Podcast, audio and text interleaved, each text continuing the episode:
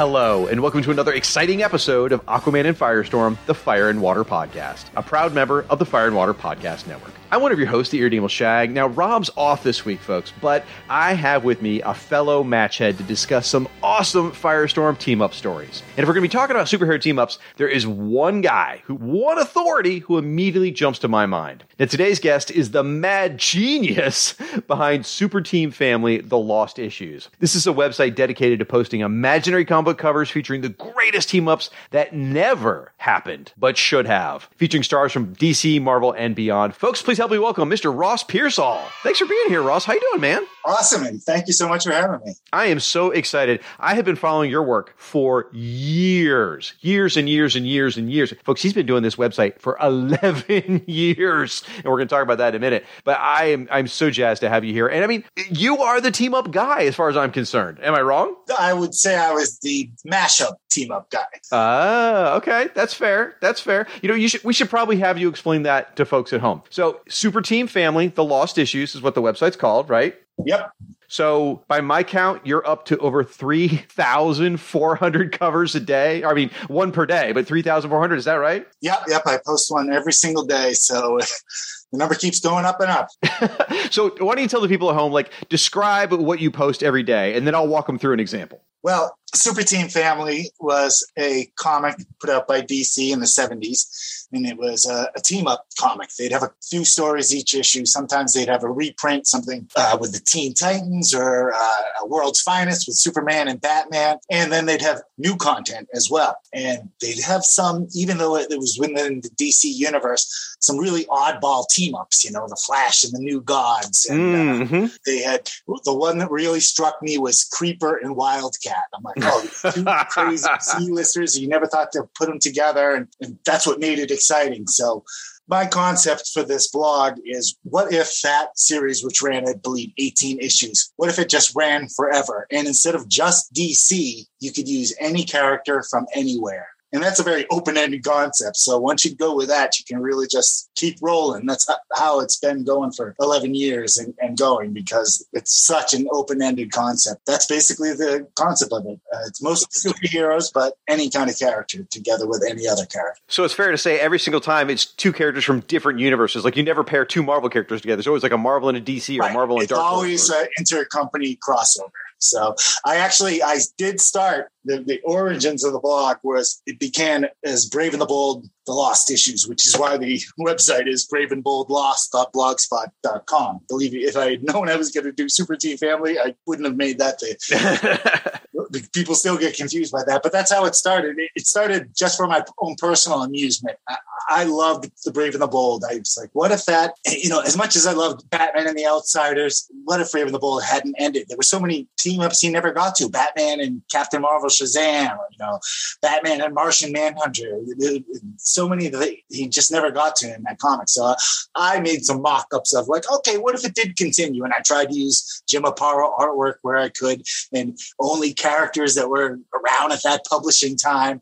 I Oh, tried wow. to be very authentic. So it did start just DC. I posted them on a message board and people got a kick out of them. And then suddenly somebody was like, well, what about Batman and Howard the Duck? You know, like, oh, so, and so that got me to branch out and I was doing Batman and Marvel characters and characters from somewhere else. And then eventually I exhausted that. So I just switched the main character to the thing and made it Marvel two in one, the lost issues where he was the anchor. So it was the thing and somebody else every issue. That's about the time I found the blog, by the way, was when the Right. thing was involved. So when I felt I exhausted that, that's when I went to Super Team Family, which really blew it open. And I'm like, this one I, I can never get exhaust because it's it's so wide open. You can use anybody from anywhere, and that's how it's kept going for so long. It's the whole multiverse at your fingertips there. So I'll, Yeah. I'll, de- I'll describe one to you folks at home. So uh, here you go. This one I picked specifically because it's got Aquaman and Firestorm on the cover, just in case you forgot it's an Aquaman and Firestorm podcast. Not that we're going to talk about Aquaman today, but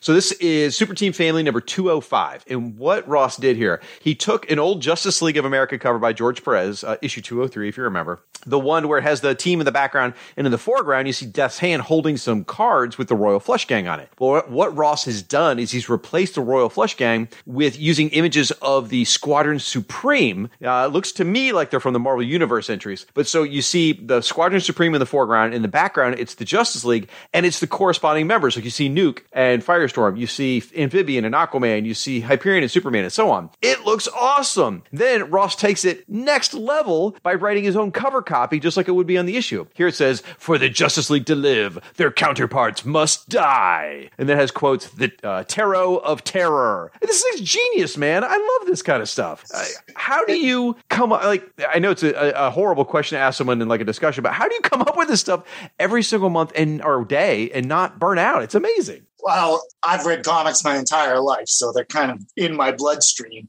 And then just the nature of doing this blog, I'm constantly looking for images. So I'm, I'm pouring over comic imagery and especially comic book covers all the time.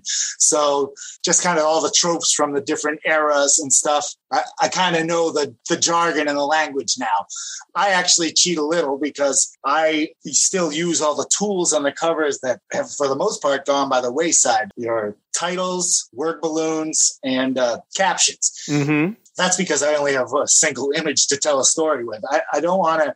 It, it would get old really fast if each cover was just two people, you know, about to fight, Right. charging the camera together, or you know, one character gasping and enter other character. You know, those, which I see a, the the other mashups I've seen before I did my blog were basically those, which was cool. There was a newness to it, so you didn't mind. But if I was doing that for thousands of covers on end, it would get real old real quick. So I wanted to give an idea of what the story is, and uh, you know, I've done continued stories and the themes Mhm. that go on and stuff, and I think that does elevate it to the next level.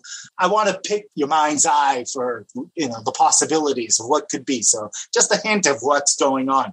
So I, I'm not against having a, ca- uh two guys are about to fight cover, but I always want a, a reason or a motivation behind one, or if if not that, it's just a funny title. If I have a bad pun, sometimes that's enough. You know, something a little extra there than just the artwork. But it's also a celebration of the artwork. So I'm very careful. I don't try to stick too much stuff over the artwork and over the faces. I try to find blank spots on the page where I can do that because I really want to showcase the artwork because it's a love letter to the comic uh, artists and characters that I've loved growing up so much. Well, you do a fantastic job of pairing great artists together. You know, sometimes you're able to get the same artist from both stuff, but a lot, you know, a lot of times it's pairing different artists. They always mesh well. It's great. Your, your cover copy, I know I already complimented, but man, you're better than a lot of editors when they write their cover copy. And you're right. Every time I look at one of these, and again, folks, he posts it every day. You can either you know you can go to the blog, you can follow him on Facebook and Twitter, all these things.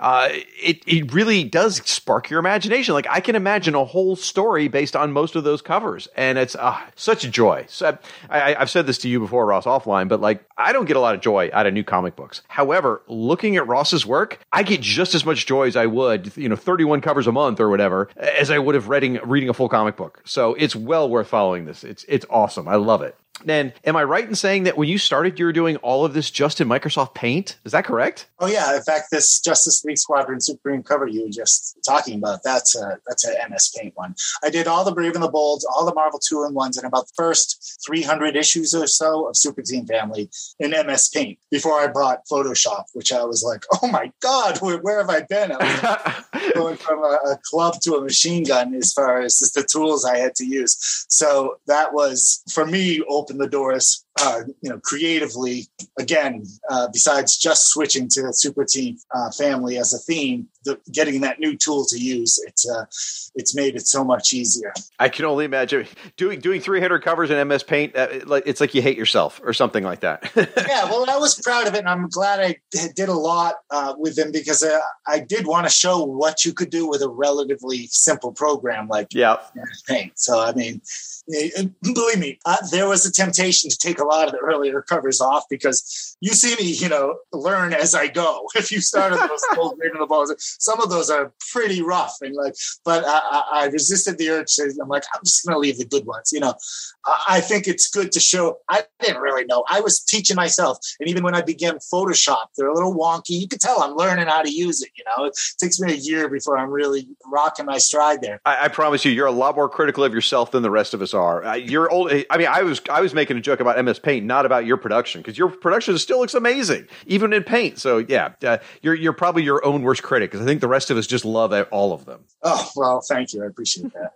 all right, well, folks, I, I believe me, I could do a whole show just talking with Ross about this, but we are here to talk about Firestorm team up. So that's what we're going to do. We're going to transition now, but hang around to the end because what we're going to do is we're going to talk about a few of the imaginary Firestorm team up covers that Ross has done for Super Team Family. He's done over 40 of them, by the way, of just Firestorm, but uh, we're going to highlight just a couple of special ones at the end. So why don't we get moving here? Ross, let me ask you, as we get in talking about Firestorm, I know you're a big Firestorm fan. That's how we found each other. Oh. What is your personal origin story with Firestorm? How'd you find the character and what made you fall in love with it? Well, I think I'm a little older than you. I'm 52. I was born in 1969. So when Firestorm came out, I was, you know, really when I was discovering comics. I mean, there was never a time I didn't read them, but this was when I was like started putting them in order and knowing who the writers were and really getting into them. And that's when he debuted. And he's the first character that I was able to follow from the beginning. You know, mm. Flash and Batman and Superman and Spider Man and Fantastic Four and Avengers and all, all, these other characters that I loved, even as young as I was, started before my time. So I, you know, some in the golden age. But I think before even Wolverine, I think Firestorm was the first character. I remember when his first original series came out, and um, I think I only had one issue of that from my garage sale. Most of my comics were my older brother's scattered comics. Mm-hmm. And, and, then uh, a couple years later, by the time he started showing up, you know, in 1980 in DC Comics Presents, I had babysitting money and stuff. I could go out and buy my own comics, and that's when I think that the DC Comics Present uh, Firestorm, his first appearance in there, that was the one that really won me over. And uh, I just loved that, like, I felt like I was on board the ground floor finally with a character.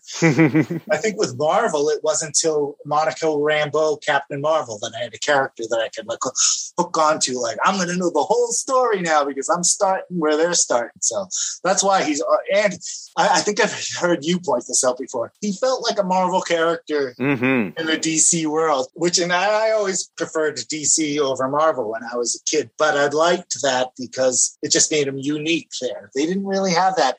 You know, they had Robin and the Teen Titans, but they didn't have that solo teen hero uh, the way he was. So those two things were really what resonated with me. That's awesome. And yeah, you're absolutely right. That was Gerry Conway's uh, very purposeful intent was to create a Marvel character in the DC universe. Hey, you picked right up on it. So that's awesome. So, and you know, there, there's maybe it's something about the 80s. I don't know what it is, but there's something magical about finding your character that you can get out of the ground floor with. Like for me, I, Firestorm was a little far along. Uh, I certainly went backwards, but Blue Devil was my get in on the ground floor character. So I totally understand. So, all right, well, let's take a second to thank our sponsors and then we'll get rolling, folks. So, this episode of the Fire and Water podcast is sponsored in part by InStockTrades.com. InStockTrades is your best online source for trades, hardcovers, and other collect editions, all for up to 42% off with free shipping on for orders of $50 or more. Now, the first book I picked, I was thinking team ups, so I picked DC Comics Generations hardcover. This is actually a recent comic that I'm enjoying. So, what this is, it's, it's a three stories put together. It's Generations Shattered, Generations Forged, and Generations Fractured, which was in Detective Comics 1027. They DC is doing this really interesting story where they've taken all these various versions of characters, like Kamandi from the far future, you know, Starfire from the Teen Titans, Sinestro from the past, Bo- Booster Gold right after he became Booster Gold and like Batman. It's literally the Batman out of 1939. So it's all these different characters that shouldn't be together, thrown them all together in this interesting story with a lot of different creative teams involved, a lot of writers, a lot of artists. And I, I haven't read the last part, Generations Forged, but I've read Shattered, and it was really interesting. So I, I bring this up because again, it's a great team up. It's a it's a contemporary comic that's lots of fun. It's out there right now in stock trades. Uh, cover art's by Joe Prado and Ivan Reis. Full page count is 184 pages, full color. It's a hardcover. Normally goes for $29.99, but you can get it 42% off right now. So, so it's only $17.39. And if you are interested in dipping your toe in modern DC comics that are fun, this is a really good way to try some out. So again, DC Comics Generations hardcover. Now, Ross, did you happen to pick something from In Stock Trades? I did. What you got? The DC Comics, The Art of Darwyn Cooke Ooh. trade paperback. I think there was a hardcover a few years, graphic ink, the DC Comics of Darwyn Cooke. This is the same material in that. Plus, I think they have like 20 extra pages. And it's amazing. He's an amazing artist, gone too soon. They start with his work in the Talent Showcase. They go through Gotham Knights, Legion Worlds, JSA All Stars, Jonah Hex, all through his career, dozens of covers. This thing is a monster, 408 pages. And it's the same price point that you gave for your selection was $29.99, 42% off, $17.39. So I'm getting this. It sounds awesome. I can't wait to look through it. That's another amazing book that I can endorse, folks. I own the hardcover by Graphic Ink that you're talking about. It is stunning. And uh, getting a soft cover that's even cheaper, that's an awesome way to go. So cannot recommend that. And it's in a sense, it is a bit of a team up book because there's so many different characters in there. And every page is Darwyn Cooke. It's gorgeous. Oh, yeah, it's a beauty. So, folks, for these and all your trade paperback needs, please visit InStockTrades.com. This episode is also sponsored in part with your Patreon support because running the Fire and Water Podcast Network with so many shows requires a lot of online hosting and other services. And you guys really stepped up to the plate when we asked for some help, and we sincerely appreciate it. I can honestly say, without your help, the network would not be on the air today. So, if you're interested in supporting the Fire and Water Podcast Network, please visit uh, our Patreon, which is patreon.com slash FW Podcast, and consider supporting the network there. At certain sponsorship tiers, you'll get mentioned on your favorite Fire and Water shows, just like these folks who chose to support the Aquaman and Firestorm show. Our thanks to Robert Lewis, Jason Pope, Jay Campbell, Adam Ackerman, Philip Rutledge, David S. Gutierrez, and Gord Tolton. Again, just visit our Patreon at patreon.com slash FW Podcasts. All right, folks. So we are going to take a quick podcast promo break, and when we come back, we are going to talk about some of the greatest Firestorm team ups of all time. New from Supermates Recordings. Chilling sounds from the house of Frankenstein. The blood curdling sounds of horror in one four episode set. Featuring your favorite stars from classic spooky films. Lon Chaney Jr. and Bela Lugosi. Father was Frankenstein. That your mother was the Lightning. Peter Cushing and Stephanie Beacham. The nightmare's over. I think it is. And Christopher Lee. I have returned to destroy you. Bud Abbott and Lou Costello. I'm gonna haunt him. That's what I'm gonna do. Mm-hmm. Heather Langenkamp and Johnny Depp. Do you believe in the boogeyman? No. And Robert Englund. I'm your boyfriend now, Nancy. Here's more. The hit House of Frankenstein theme by Terry O'Malley. Order now and you'll receive bonus comic stories featuring your favorite superheroes versus fiendish monsters. Offer ends October 31st and it's not available in any store. Here's how to order. To order the chilling sounds from the House of Frankenstein, save all credit card and COD charges by visiting fireandwaterpodcast.com or search for Fire and Water Podcast Network or Supermates. Podcatchers are standing by.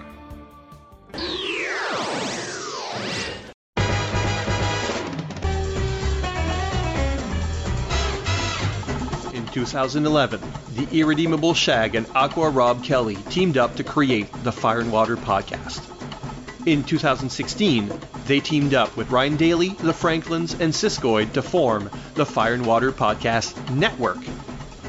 A network built on teaming up needs a show about team ups. Marvel Team Up. Yes, The Brave and the Bold. you know it. Marvel 2 in 1. It's clobbering time. DC Comics presents Of course. Supervillain team up? Good idea. Youngblood X Force? Mmm, technically.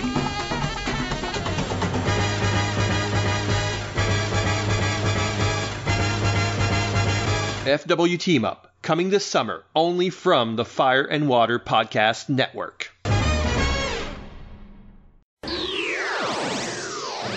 It is time for some nuclear team ups, folks. Yes, Ross and I are old school Firestorm fans, and we went through our collections. We went through, we, actually built a database of all these team ups that we could think of and really sat there and tried to think what are some of our favorite team ups. And that's what this is going to be. It's just kind of a free for all. We're going to go back and forth, throw out a favorite issue, talk a little bit about it, and we'll just take the conversation from there. And what I want you people to do is go out to our website, which is firewaterpodcast.com, go to the Aquaman and Firestorm show, go to this episode, number 252, and leave your comments. Tell us which are your favorite team ups. Or if you want to tell us why we're right or wrong for picking these, do so. I want to hear your thoughts because we're all match heads. We're all in this together. Uh, you know, if, if, if no one else is going to celebrate Firestorm, we might as well, right? So share your thoughts as we go along. So, Ross, you get the first pick, man. What you got? All right, I'm going to start with DC Comics Presents 17. Woohoo! It's from a January 1980, written by Gerry Conway, pencils by Jose Luis Garcia Lopez. Praise be his name. Oh, yes.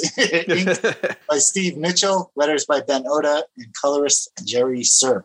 So this starts out with Superman at Star Labs. He's helping to defrost and study a supposedly dead Killer Frost for them to use his heat vision.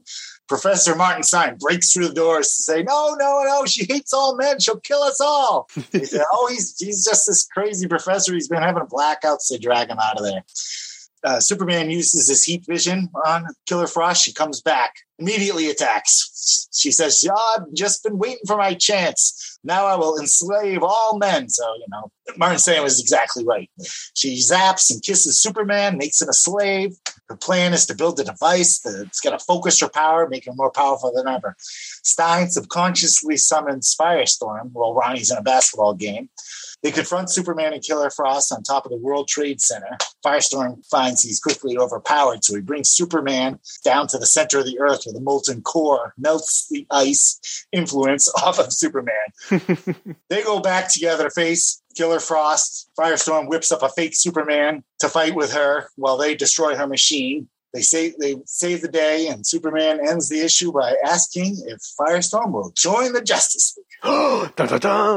So a great issue. Gerry Conway, I think, was writing the Justice League at that time. So Oh, yeah. he's allowed to do that.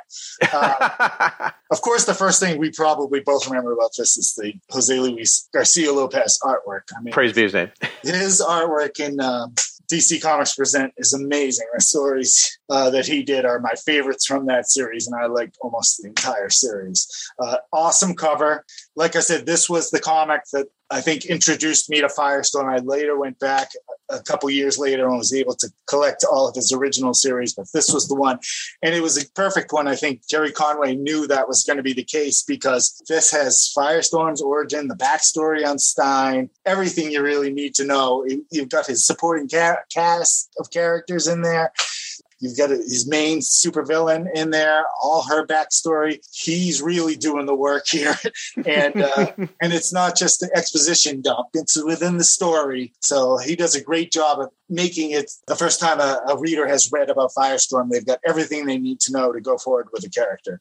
In, in a lot of ways, it kind of was a lot of people's introduction to the character because yeah, you know Firestorm was there uh, in his own series for five issues. Then the implosion happened, so he never even appeared outside of his own book. So this is really, and, and he's gone for 15 months entirely. And then Gerry brought him back here specifically as he wanted to put Firestorm back in the spotlight. And this really was his chance to introduce Firestorm to the bigger world for people who didn't happen to buy those first five issues of Firestorm. So yeah, you're you're right. This is a perfect package to put in someone's hand to introduce the character. Yeah, and then beautifully illustrated by Garcia Lopez. I mean, he is just amazing. And I, I don't know, Firestorm, I close my eyes, I see Pat Broderick's Firestorm. But okay, this is an amazing rendition. He's he's seldom looked better. I, it looks fantastic. I mean, between I, am hard pressed to pick Perez, uh, Lopez, or uh, Broderick as like the premier Firestorm artist of the classic version. It's kind of hard because they all are gorgeous and perfect. And you know, he even made Killer Frost like really alluring in this. I mean, he did it. The whole thing, the package is just stunning. I mean, it's just there's enough. There's not enough good superlatives to say about this guy as an artist. So it's it's incredible. Now, I want to ask you: Does this feel to you like a Superman story, or does it feel like a Firestorm? story, or does it feel balanced to you? Uh, I think this is a is a great balance. I love that Superman's kind of the elder statesman here, and so that moment at the end where he asks him to join the Justice League, you know, gives it all that much more weight. Okay. See, for me, I kind of felt like it was a Firestorm story guest starring Superman. That, that's how I was seeing it. But I mean, I could be easily swayed either way. So I, I also want to ask you, what makes this a great team up comic? What was it that, you know, obviously it's a great comic, but what makes it a great team up comic? basically th- that ending because it it meant something this is going to have repercussions and also also i would just say that i like the, the new kid on the block versus the veteran hero. And i say versus because they battle for half of it because superman is in a trance which i can understand why you say it's more on the firestorm side with superman because superman's not quite himself. We're going to get into that theme in a later issue of mine. Yeah. So but uh as for a team up, it's got two great characters, one great villain. In 17 pages, they tell more story than you see in a lot of uh, four part uh, miniseries these days. So. That's absolutely fair. That is absolutely for me. I I, the, I I totally in sync with what you're saying as far as like the Superman mentoring Firestorm at the end makes this an awesome team up. Also, I like uh, the battle uh, when they go to the center of the earth. It's it's you know you get Ronnie and the Professor teaming up because the Professor's telling Ronnie what to do to go to the center of the earth. You get Superman in there even though he is the the enemy, it's still a great way to tell that story. And it's just I, out of all the ones, I'm, I'm, I'm going to say this a lot probably. This is just such a perfect team up issue. It's absolutely perfect. Ugh. Yeah, and uh, the, the last thing I'll say about it is I have a soft spot for any story that has the World Trade Center as a main oh, sure. place. I lived in New York during 9-11. So whenever I see it in this story, it means a little bit more to me. And it's it's also depicted beautifully in this issue. That's a that's a really good point of, of how it would resonate. I see that.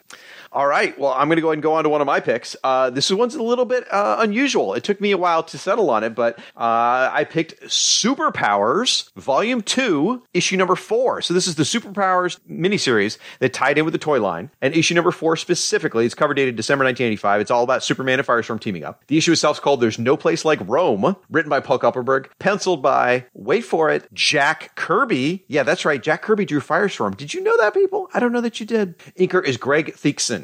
So here's a quick recap. In an effort to stop Darkseid's seeds of doom, Superman and Firestorm team up. While at the Roman Colosseum, they find themselves in battle with a time-displaced Roman gladiator, and later Darkseid's faithful minion, Steppenwolf. And Steppenwolf tries to goad our heroes into a trap by traveling back in time to ancient Rome, but our heroes do not follow through the trap. Instead, Superman flies himself and Firestorm back in time using the Man of Tomorrow's own powers. While they're in ancient Rome, our heroes find themselves prisoners and battling in the Colosseum for the amusement of Emperor Nero. And in the end, Steppenwolf flees. Our heroes escape and return to the present where they find the Seed of Doom destroyed. The hero's choice to avoid Steppenwolf's trap actually starved the evil seed, killing it, and thus saved the day. So that is the, the story in a recap there. Mean, the, the big headline here, folks Jack Kirby drawing Firestorm. What? Yes, it is gorgeous. It looks awesome. And for me, I was so enamored with the Superpowers Firestorm figure. I, I still am, but I just thought the thing was so awesome that I completely adored this volume of the series. This It's uh, volume two, that is. I, I didn't really have any patience for volume one for whatever reason, but volume two had Firestorm and Dr. Fate. Yeah, I'm sold. Go ahead, give it up right there. I've got more to say, but what did you, what did you think of this comic? Because I, I kind of feel like this one took me a while to settle on because I will say the story the story is freaking crazy, folks. It's not it's not the greatest story in the world, but artistically it's beautiful and there's some great team up moments. So, what did you think, sir? I always remember these two superpowers miniseries because I had uh, one of my best friends lived across the street. I could not get this kid into comics. I was mm-hmm. bringing him over, showing him, and I'm showing him great stuff, great stuff. He saw one of these superpowers lying on my bed, and I was like, "Oh, it's kind of like a toy tie-in, and it's Kirby." And I don't know if you'd like it. It's not the modern kind of. He ate these up. He wanted. it was the one comic he got into, and uh, yeah, like you, just to see Jack Kirby on characters like Firestorm, Red Tornado, Doctor Fate, it was such a treat for me. You, would seen his Superman before, although it's nice to see his Superman with his faces not redone. right. But um, but to see him do these new characters relatively like uh, Firestorm was amazing to me, and uh, it it was like that kind of I'm into crossovers, and this was a, kind of a, a, creator crossover. You know, he had his little corner of the DC universe, but he didn't uh, really do a, a, lot of the big guns. So to see him with all the Justice Leaguers, I thought that was a real treat. And yes, the story was crazy, but all those Kirbyverse stories were crazy. You knew you knew that going in. So the, like the casualness with time travel cracks me up. They're like, oh, we got to go back to 68 AD. Let's go. Hey, super Superman just wraps Firestorm in his cape. So like Firestorm's all like snuggle as a bug in a rug inside Superman's cape as they're flying through time. I mean, it's just nuts, but I don't care. I just the art is beautiful, the pace is amazing, the visuals are exciting. It's it's a hell of a lot of fun. Now, for me, and I'm going to ask you this question in a, re- in a second, so get ready. What makes it a great team up? Well, in this one, you get Superman, who's very experienced. In Firestorm, is very much portrayed as a young hero. He really is unsure of himself. So again, you sort of like the we talked about in the other one. You get the mentorship going on there. And then at the end, Firestorm helps Superman get rid of this kryptonite that's holding Superman down. So he uses transmutation there. So that one, you know, shows them working together a little bit or Firestorm helping Superman. So I like that. So well, why do you think this issue makes a good team up? Yeah, I, I also like that relationship, just as I pointed out in the first comic we were talking about. And the other part is it reminded me of a Super Friends episode.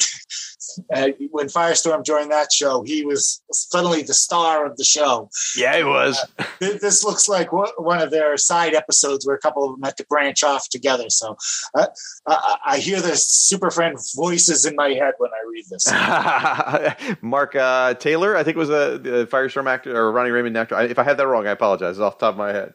I will say I strongly considered doing the Superpowers mini comic that came with the Firestorm action figure instead. Uh, I thought that might be a lot of fun, but I stuck with a, a regular published comic book, so that, that's why I went this route. All right, what you got next? All right, next on the docket is Brave and the Bold, number 172, March of 1981. Gerry Conway again is the writer. Carmine Infantino, the artist, with Steve Mitchell again on inks. Steve Mitchell uh, inked Garcia Lopez in the first one, and he's Infantino here.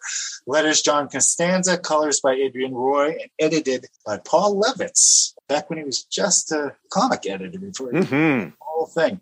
So Batman uh, is on a mission and he sees Jason Bard staking out Concordance Research. Bard's investigating Martin Stein, who's just started working there, but is having strange disappearing uh, issues. Uh, we know it's because he turns into Firestorm, but Bard, spoilers. Uh oh.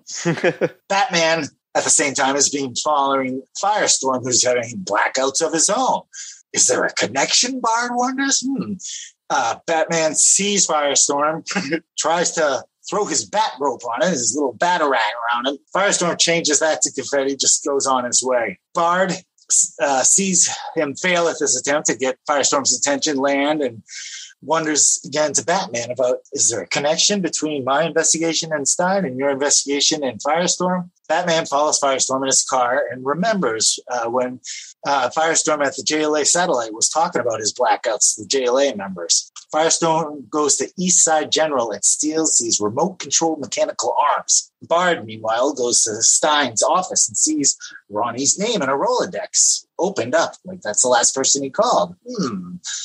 Batman follows Firestorm to Hudson Nuclear Facility. Firestorm enters the core. Batman follows in a containment suit.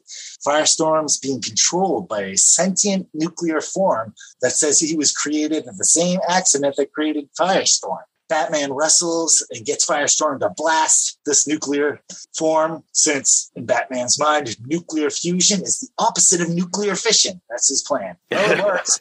Firestorm snaps out of his trance, and Batman warns him about Bard, who's chasing after him. But Batman still can't quite figure out the connection between Firestorm and Stein. Firestorm and Stein split up and they tell Bard, Oh, the only reason we're hanging out together is for a school paper interview, silly. Bard says, Okay, but I'm still kind of suspicious. And that's where the story ends. I don't know. Did they ever continue that with Bard chasing down Firestorm? I don't know if that's ever referenced again. I don't remember in any other comic. As far so, as I know, it's never Bard chasing Firestorm is never referenced again, and I don't believe the sentient uh, Hudson nuclear power plant is ever referenced again. Even though they go back to Hudson plant or at least reference it a whole bunch, I don't believe they ever reference the fact that it was sentient either. Interesting. So this is a crazy issue. Yes, now, it is. I remembered when I was a kid kid, when I would reread my Brave and the Bolds, like I said, it was my favorite series. This one I would skip because it was wasn't Jim Aparo art. It wasn't. It wasn't Bob. wasn't Bob Haney either. Right. So it was very different, and so I haven't read this in probably four decades. So it was very interesting going back. it. it does have a, a, a Jim Aparo cover that I got to say, as much as I love him, this is not one of his best in the series. Firestorm is all colored kind of yellow. You kind of lose him in the cover unless you get right up to it. And he's got the, the writhing pain look on his face. It's just not a very heroic look for Firestorm. Fortunately, Jim Aparo would draw him again, I think, in the first uh, issue of Batman and the Outsiders, and you got a much better Aparo Firestorm. Yeah, yeah. Um, now, the artwork here is by Carmine Infantino, who was was great uh, with the Flash and everything. This was a little later when he was becoming more of the editor. Didn't do as much of the interiors, and it's a, it's it's good. He makes a few uh, mistakes that you can't make with Firestorm. With Firestorm's flaming hair, you can never make it go lower than if he didn't have flames where the top of his head would be. Mm. Sometimes he does that. And I know what he's trying to do. It makes trying to make him look like he's going fast and the flames kind of dragging out behind him. But it's under where his head would be, and it kind of looks like his head is concave or carved out, or the brain. It's very disturbing. But I will say there's a couple touches I do like. First of all, Infantino's cityscapes are always awesome. So mm-hmm. whenever he does a wide shot with the city, I always love that. And he does a cool thing with Batman. Whenever he's running and casts a shadow, no matter what position he's making, jumping, running, standing, it's a full bat symbol shadow, you know? Yeah. And, uh, it's just a nice touch. I, I, I, want to chime in on that real quick. When I was younger, I did not appreciate 1980s Infantino. Like I could see the you know the, the, the 60s work and the 70s work, but the 80s Infantino, especially the like Flash issues and like the later ones, like when Firestorm was yeah, back up, those were, yeah, those were hard for me. But man, you know when I read this here, I can still see some of those concerns. But man, Infantino, he knows how to convey movement. I mean, every time somebody's moving in this, it's really fluid, it's dynamic, it looks great. There's one great shot of Batman sliding down a marquee. He, he's he's wrapped his hand in his cape and he's literally breaking all of the bulbs in the marquee to slow himself down, which is like a brilliantly cool move and it looks great. And I'm just like, you know what, Infantino, I give you a hard time in this in this era of your career, but damn, you still got it. It's just you know you, you know what you're doing. Well, now there's one thing. Now I don't know if it's Infantino's fault or if it is Gerry Conway's fault, but mm-hmm. a real misfire in this. Or well, this goes into one of the questions you're going to ask me. What makes this a great team up? I might. Very, very little. very, very little, unfortunately, is my answer. This is what Firestorm is in a trance except for three panels.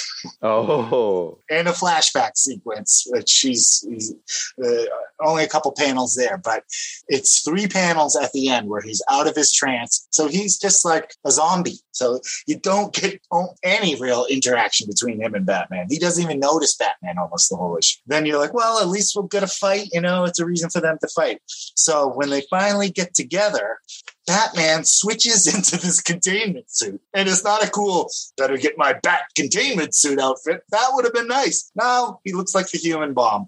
and it's the whole final battle. So when you finally get these two characters together, you can't even tell it's Batman. It's such a strange decision. I don't know why they did that, especially when Batman's known for having all his various suits. Maybe not in the early 80s. I don't know. He had rainbow costumes. Sure, he did. I don't know why they went this this route, but you, you can't tell he's Batman for like six or seven pages here. And I got I got to say, under what makes it a good team up, one of the things I have is Batman riding Firestorm like a bucking bronco. I mean, that is. but how much cooler would that be in the Batman? It's fair. That is fair. I'll give you that. It would have been cooler, but it's still pretty awesome. It's it's hysterical, is what, oh, what it I, is. That's the second most hysterical moment between the two. With, with Batman, he's so bold and brash in this issue. When he's like, "Oh, there's Firestorm. I'll just hook my Batarang cable right around his shoulder as he's flying by." like that, that's so annoying. Like, why would you do that? What what was your plan there? And, well, uh, they even talk about he he's so used to doing it. He he's doing it unconsciously. He's not even thinking about it. The throw. He's so used to doing this. Right. and uh, there's another great brash Batman moment that I love, and especially because he's so braggy. This one, it's in the flashback scene where you know Firestorm storms off, and they're saying, "Why are you asking us all blackouts?" And he's like, "Forget it, gang." And he, he they say, "Oh wow, he's touchy." And they said, "If only we could do something about this." And Batman says, "I'll find out what's going on." Superman says, Do you think you can? And here's Batman, I'm a detective and I'm good at what I do. Now, this is 1981. Is that before Fire for before Wolverine first said, I'm the best at what I do? Oh, that's funny. I'm thinking Wolverine took Batman's line here because, and he's got such a cocky look. But then guess what? He cannot put the pieces together. He's worse than Lois Lane. He can't figure out the connection between Firestorm and Sun. He still doesn't have it figured out by the end here. And it's, uh, so he's, he's bragging about being the greatest detective. You know what his detective work is in this comic? He's just driving around in the Batmobile and, and looking at Firestorm in the sky and following him around. I'm like, oh, I mean, I could probably do that. I, I'm glad you brought up the Batmobile. I got to talk about that. So the Batmobile's in New York, right? And as he's doing, as you said, detective work, which is just basically following someone. Um, I like to think about this. Like the Batmobile's in New York. That means Batman had to drive it from yeah. Gotham to New York. And I'm just imagining him like on the freeway, stuck in a traffic jam, like, and some little kids in the car next to him just keeps waving to him every five minutes, and Batman's just like hanging his head in disgust because he's stuck in a traffic jam. I like I'd to like, think that's what happened. I'd like to think he's got a, a spare in a Wayne warehouse in New York. He's got to have spares scattered throughout the country because yeah that is ridiculous you can't just go on a cross country mission don't take my fun away um, so I honestly I was surprised to see this issue on your list just because it is so bonkers. Like I usually skip this issue too. Like the sentient nuclear power plant is just so bizarre. You know, it, specifically because it's tied to Firestorm's origin. If it was just a throwaway character or whatever, but the fact that it's tied to Firestorm's origin uh, by default makes it important, and yet it's never referenced again because it's redunculous. So it's uh that's a that's a tough one to swallow. But again, there are things to love, and we've talked about a lot of those. I, I do think that as far as making a good team up, there if there is a good nugget of a thought there, tying the Hudson nuclear power plant and bringing Batman into the investigation. I think that's a pretty cool way to do to make a functioning team up. So I'll give it I'll give it props for that. Yes, has good bones, but some of the execution I have questions about. There we go. All right, well, let's move on next. So next pick is for me Captain Atom, number 11, cover dated January 1988. This is during the beloved Millennium miniseries. uh, and this is a team up between Captain Atom and the blank slate version of Firestorm. So, this is the version of Firestorm that has no memories and is composed of Ronnie and Mikhail, but uh, the Firestorm doesn't really know that. The issue itself is entitled A Matter of Choice. The writers are Cary Bates and Greg Weisman. Penciler is Pat Broderick. Inker is Bob Smith. Little brief recap is at this point in the Millennium story, Firestorm has been brainwashed and believes that he should be helping the Manhunters. This brings him to the swamp and into conflict with Captain Atom. Firestorm traps Captain Atom with a sphere of energy, and at the same time, the clock is ticking away as a nearby bomb is soon going to explode and kill the Suicide Squad. Captain Atom's trying to reason with Firestorm by telling him all these tales of his own past, but Firestorm's already aware that much of Captain Atom's history is simply government propaganda and lies. Captain Atom decides to come clean and tells Firestorm his true history, and thus convinces the nuclear man to trust Captain Atom. Together, they absorb the excess energy from the explosion, which contains the blast, allowing the Suicide Squad to escape the swamp. So I thought long and hard before I picked this one because I really wasn't sure, given that it's you know it's not a traditional Firestorm issue, it's the blank slate version. I do kind of like the idea of picking uh, team ups from all the different various eras of Firestorm. So I like having the blank slate version represented here. But for me, uh, a couple different things. First of all, Broderick on the art. This is Pat Broderick drawing Firestorm, which is never ever ever a bad thing. And yet this is the blank slate Firestorm, which has a slightly different look in the face. And Broderick does a great job capturing that. Yes. Like I like I expected Broderick just to draw the traditional Firestorm. But no, he goes out of his way to draw the blank slate Firestorm. I loved it. Uh, What did you think of this story? Yeah, I, I agree with that. It's, uh, I mean, you can even tell like from the back that it's not the same Firestorm. Uh, so he does a really great job with this. I thought, yeah, you've got the double whammy of it, not only being the blank slate Firestorm, but the blank slate Firestorm who's kind of under the Manhunter's influence a little bit. So he he's I feel a very much of a guest star in a Captain Atom story, especially all the Mm. flashbacks are Captain Atom. But this is a great issue. I think I don't know if Firestorm was more popular than Captain Atom, but I think they felt like, okay, we're going to get some Firestorm readers. We're going to come over here, and also just because it was a Millennium crossover, I think he said it. Mm-hmm. So you're going to get a lot of crossover readers. So this, even though it's issue 11, feels very much almost like a first issue for Captain Atom because we've got so much of his history there, real and false. So I think it's a great primer for Captain Atom. Firestorm looks great, but uh, Captain Atom gets all the great lines and great action in this. Firestorm kind of just resists and then joins, and you know, right at the end, they're finally together. But uh, it's more a Captain Atom story than Firestorm, but I really enjoyed it. Yeah, that's fair. It really, you're right. It does make a great primer for Captain Atom. In fact, this is probably where I learned Captain Atom's origin. Like, I didn't read his regular series, uh, and so being a Firestorm reader, I would have came. I did come and pick up this issue, and so this is probably exactly where I picked up all the details in Captain Atom. I never really thought about it that way. For Now, me, I, have a question, I I have a question for you. yeah. Does it end on page 21 or is it, am I missing a, a page at the end here? Because it, it seems like a very abrupt ending. They both kind of explode and then that's it. I don't see the end or anything. So I don't Oh, you must not have the last page. Uh, the last page is the explosion happens, and then they uh, Firestorm turns the excess radiation to snow, and they kind of have this really great page. So you missed a really good page. Uh, yeah, yeah. So like that's kind of a abrupt ending. Yeah, they, they have a great conversation about them working together, and Firestorm talks about why he trusts Captain Atom now, and they, Ah. he explains all of that. And then Captain Atom says, "You know what? Uh, he's at the end. His last line he says, "Superhero school is now back in session." Basically, they have resolved their differences, and they see each other as really good allies now. So yeah, I can, actually, without this last page, you might not see the benefit of the team up here because this is Yeah, where it yeah, all kind of happens. That sounded key. So yeah, in fact, that was what I was about to say. Is one of, one of the things I love about this issue is this issue is a lot of talky, talky, talky. There's no doubt about that. I mean, it's one big conversation between Captain Atom and Firestorm, and by the end, whoops, sorry you didn't see it. Uh, Captain Atom is actually making a, a really good mentor for the blank slate Firestorm because Firestorm just doesn't know what to do as a hero at this point. This is very early in the uh, in the uh, blank slate era, and the fact that they got this chance to talk, I think it actually helps push the Firestorm character forward at this point. So I, I feel like it was a great team up from that perspective. So while it is, you're right, probably a better showcase for Captain Atom, I, I feel like they both benefited from it. Yeah, definitely. And especially now that you explain that last page. oh, that's too funny. All right, so what story you got next? Okay, we're back to DC Comics Presents. This is number 45 from May of 1982, written by Gerry Conway. Art is by Rich Buckler with Bob Smith on inks. Ben Oda does letters, Gene D'Angelo on colors, and edited by Julius Schwartz. So this one starts with Superman smashing through a plane with a couple guys stealing computer components and a plutonium power pack.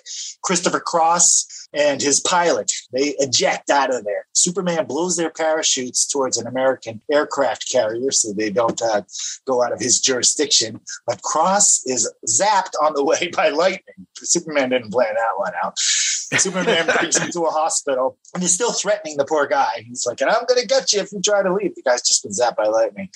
Superman brings him in for the medical treatment. Firestorm, meanwhile, has just stopped a robbery and turns back to Ronnie and Stein. Just then, Stein gets arrested for uh, sharing an office with uh, the previously mentioned Chris Cross. The uh, feds think he may be an accomplice. Ronnie is so distracted by that, the next day he's uh, messing up his basketball game. He turns to Firestorm to find Superman for help with this problem. Meanwhile, we go to the USS Rayburn, which is experiencing power surges, and two planes take off on their own. Firestorm goes to see Clark Kent, who he asks if he can find Superman. Clark Kent reveals his identity. I am Superman. What the? They go to Gibraltar, where the jets that flew off on their own are targeting a nuclear sub. Superman explodes uh, missiles with a sonic boom. Firestorm zaps one of the jets. Superman returns to the aircraft carrier with crisscross in full villain form, announces himself and zaps Superman. Firestorm turns a cloud to metal, clashes the second jet. Crisscross forms a sky beam that connects all satellites together to give him more power. Firestorm breaks the connection to that sky beam long enough for Superman to get a one good punch in. They end the story by messing with the FBI by having the missing Stein and Ronnie reappear in front of them. They they love that gag. He's, he's done that in a couple of these. and uh, the closing box announces Firestorm is coming in his own series, which I was very excited about. I remember getting this issue and I saw the new logo. I'm like, what's this? The Fury of Firestorm? The new Ah. man? I'm like, that's a fancy new logo. And I didn't realize till I got to the last page. Pre internet days, you could be surprised by stuff like this. What? His own series just in a couple of months. So that was very exciting. And, and like I said, I was like, oh, you know, I've been following him here and there, but I'm like, now I can follow, get a number one issue with him. Um, and uh, hopefully this will run longer than five issues for like the last one. So I was again very excited to have a character I could follow from the beginning of the character and the beginning of their particular series. Uh, another great issue, beautiful uh, Rich Buckler artwork. So good. And uh, the secret identity moment is great with Superman Yes. feeling it. I have to love the sky beam. I mean, excuse me, it's in every other movie now. A full sky beam in this issue. So I thought that was very good. Uh, Buckler has some great, great splash pages. I especially love the first uh, double splash page where you super, see Superman crash right through the, the plane that's trying to steal the plutonium and swoops and then kind of flies right in front of us, the viewer. It's it's just a beautiful way to depict his power in the air. And uh, yeah, we were talking about uh, favorite Firestorm artists. You know, Buckler, he's no slouch. He really does a great job. I really, especially liked how he um, depicted uh, Martin Stein's floating head. Some people do that better than others. I thought he did it really well. Uh, the design on Chris Cross's costume. He's 10 years too early. This one looks like it should have been a 90s costume. Yeah, But, uh, it- it's very much of its time. Yeah, I don't know that we ever saw him again either. Another we didn't. We did not. one and done. But uh, but a very fun issue, and you know, and I'm I'm loving seeing the um, the growing relationship between Superman and Firestorm through all these different team ups as well. Yeah, I liked how we we've got a lot of Superman stories to cover here, so you can kind of see that uh, that fostering grow and the mentorship and things like that. Now, for me, this issue felt like a Superman story guest starring Firestorm. It feels like the reverse of the other DC Comics presents. I don't know if you saw that as well. Uh no, felt like a team up to me. Okay, fair enough. Fair it was it was more of a Superman style story. It was more of a case that he'd be on than I'd say a Firestorm one. But um, but I think Firestorm gets plenty of action in this. Oh, he definitely gets the action. I just felt like uh, you could have, other than Martin Stein being caught for espionage, which was a pretty cool subplot. You, I felt like you could have stuck any hero in this story. But Okay. I'm glad it was still Firestorm. I enjoyed it quite a bit. I thought it was really good. It was interesting. Uh, a couple different things. Uh, I mentioned the espionage stuff. I really, really, really dug the espionage stuff in this story. Like you don't get to see that with Superman too often because it's usually who can he fight that's his power level. Well, the him going after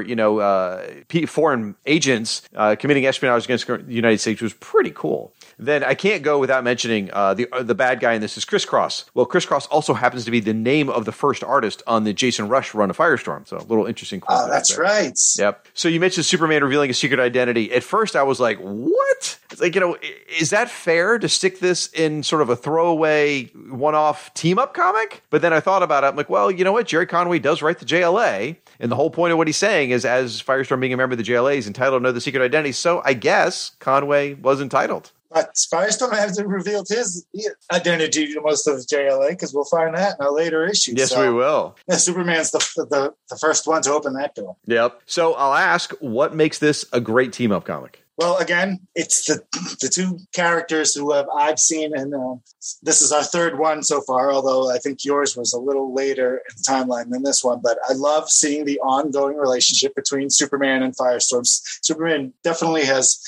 you know, he invited him to join the JLA. Now he's giving him his secret identity. You know, he's really putting a lot of uh, faith in Ronnie, and uh, I think helps build his character as a hero. You know, he's the new guy on the block, and to have like the top guy have so much confidence in him, I think it's he was ready for his own series after this uh, team up with Superman. I like to think that when Superman goes to the JLA and says, "Hey, I've invited Firestorm to join the team," and Batman says, "So we're taking in teenagers who are inexperienced in why was I never allowed to have Robin on the JLA?" But but for me, the great what makes this team up great is uh, they do this dual perils situation where Superman's battling Crisscross and Firestorm's up in space battling the satellite network, and and really it's Ronnie and the Professor are together up there because you know Ronnie's doing all the flying around and shooting, but Stein's giving advice on how to work with the satellite. So I just feel like it was a great team up in that regard, where there were dual perils and both pieces were vitally important to saving the day. So I really enjoyed that aspect. And I, I have to point out yet another chapter in the ongoing saga of Ronnie screwing up basketball game. he's distracted. He's missing shots. It's the second time in a row, and uh, we're going to see that come to a head in a future issue. But uh, I love that uh, Gerry has w- weaved that through all of his issues there. So poor Ronnie, man, he, all he wanted to do was play basketball, but uh, that Firestorm career gets in the way every time. Gerry was the master of subplots. He was, he was brilliant with that and running him through issues. Another um, Marvel feeling that was yeah. More of a Marvel feeling than I, I usually got in my DC comics. Absolutely.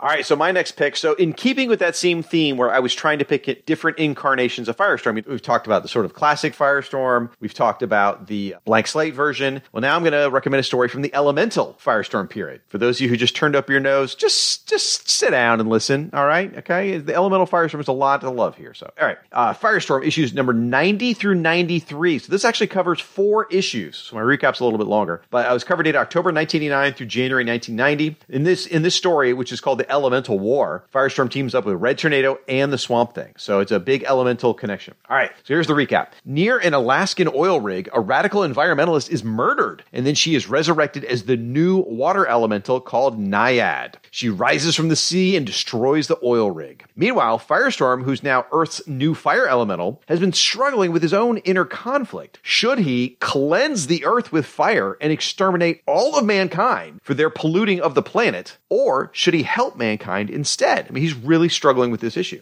Well, Firestorm hears about the oil rig, so he shows up there and ends up in battle against Naiad, the water elemental, and Red Tornado, the air elemental who has shown up, as uh, as Naiad and Red Tornado declare war on humanity. The elementals bury Firestorm at the bottom of the sea, leaving him trapped. Then, while Firestorm's down there, he is contacted by Mother Earth herself. Uh, she goes by the name Maya. She wants the fire elemental to guide humanity and not harm it. So this is giving Firestorm a new mission. So Firestorm is then rescued from the bottom of the sea by the Swamp Thing, who is the Earth elemental. So now we've got fire, earth, water, and air. Meanwhile, Red Tornado and Naiad devastate a city in Japan and begin to head for Tokyo. Firestorm and Swamp Thing come to an understanding and head to Tokyo to stop Red Tornado and Naiad. Swamp Thing grows to a massive shield of vegetation to cover the entire city of Tokyo and protect it, while Firestorm convinces Red Tornado and Naiad to end their war on humanity. The elementals all go their separate ways, and in the end, Firestorm warns the human race to quit polluting the earth, otherwise, the elementals of Earth will strike back. Oof. All right, so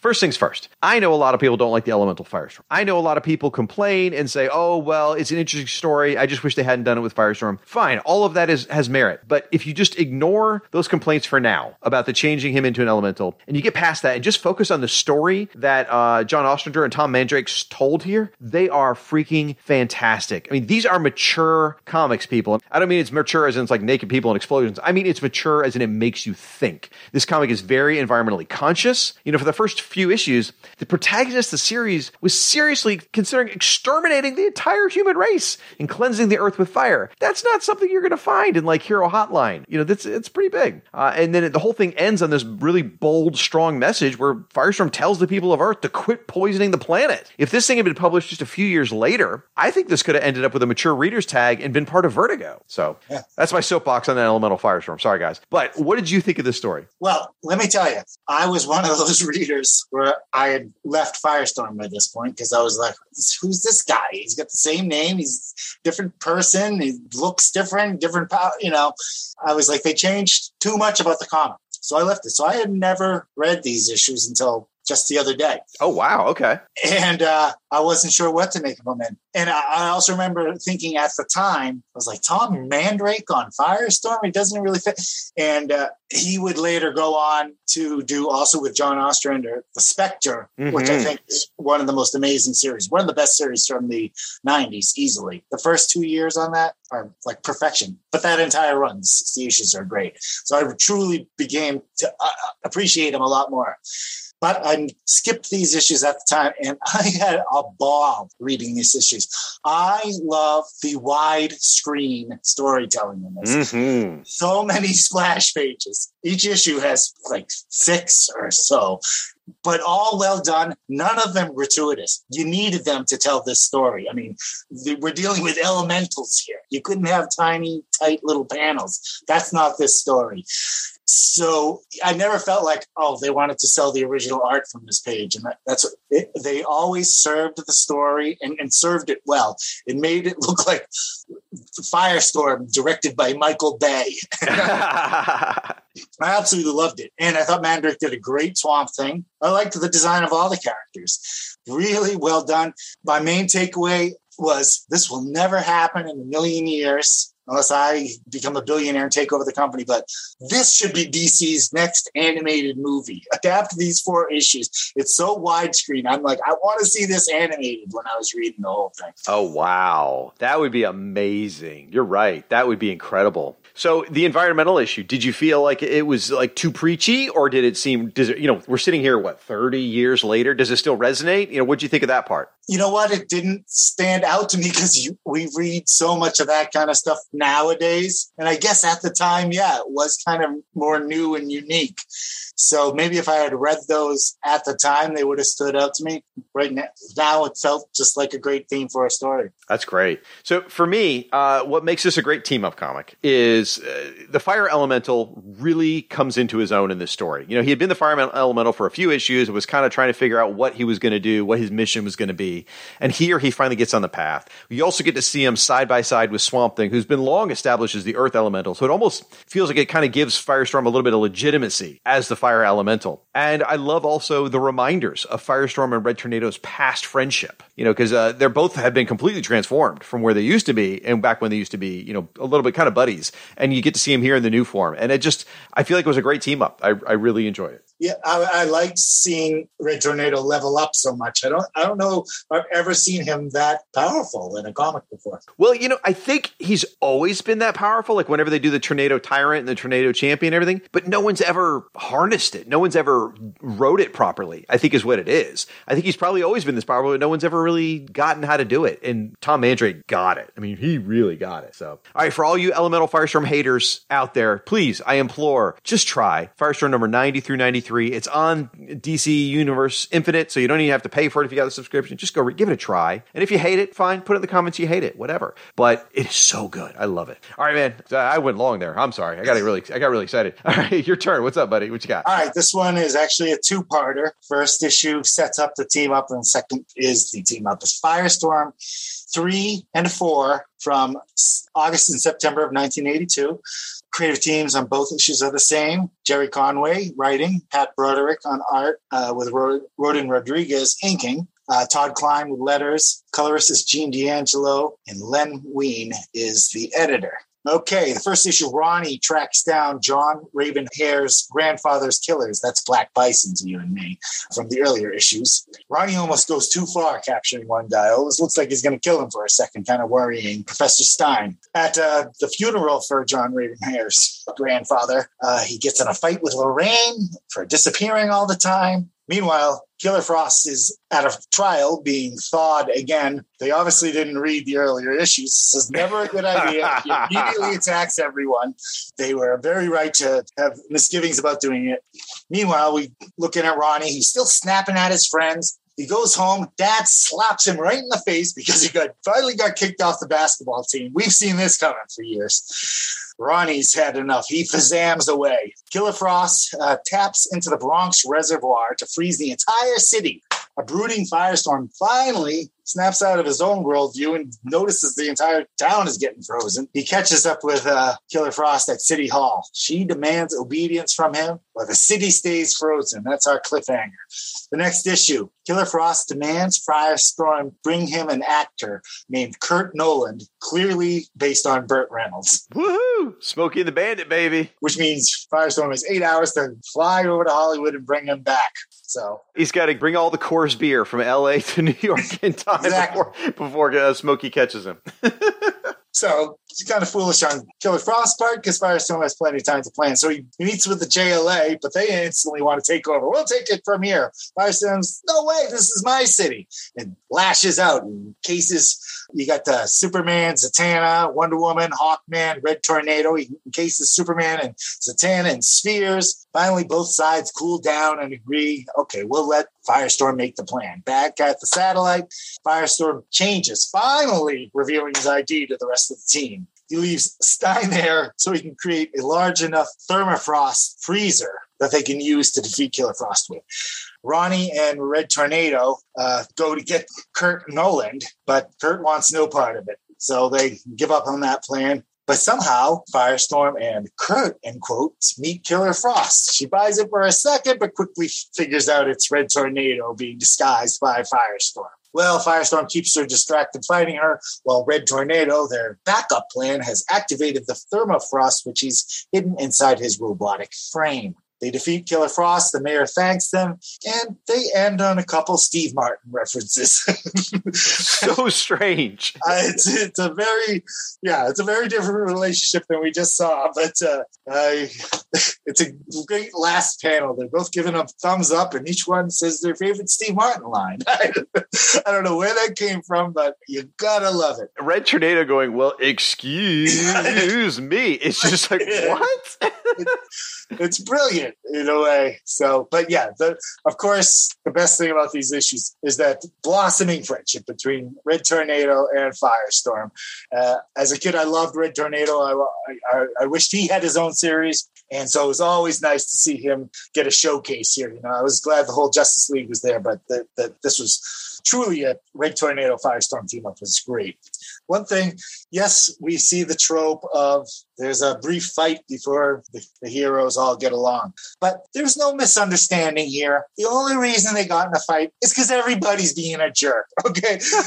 you, you, got the Justice League being all snotty. We'll take it over. You know, we're, you know, it's like when the FBI comes in and takes over from the local police kind of thing. And but then Ronnie, you know, so he's he's allowed to be a little insulted by that, but then he takes it way too far and just starts, you know, wrapping kryptonite balls around Superman, and you know, he really escalates it before beyond where it needs to go. So there's a lot of jerks. Fortunately, they all realize this pretty quickly. But uh, come on, you guys, you're, you're working together. I mean, I, I, think it's a it's a good moment. Then a little bit later on, when he reveals his uh, secret identity and says, "Okay, maybe we'll start off on a better foot now that everybody knows who everybody is."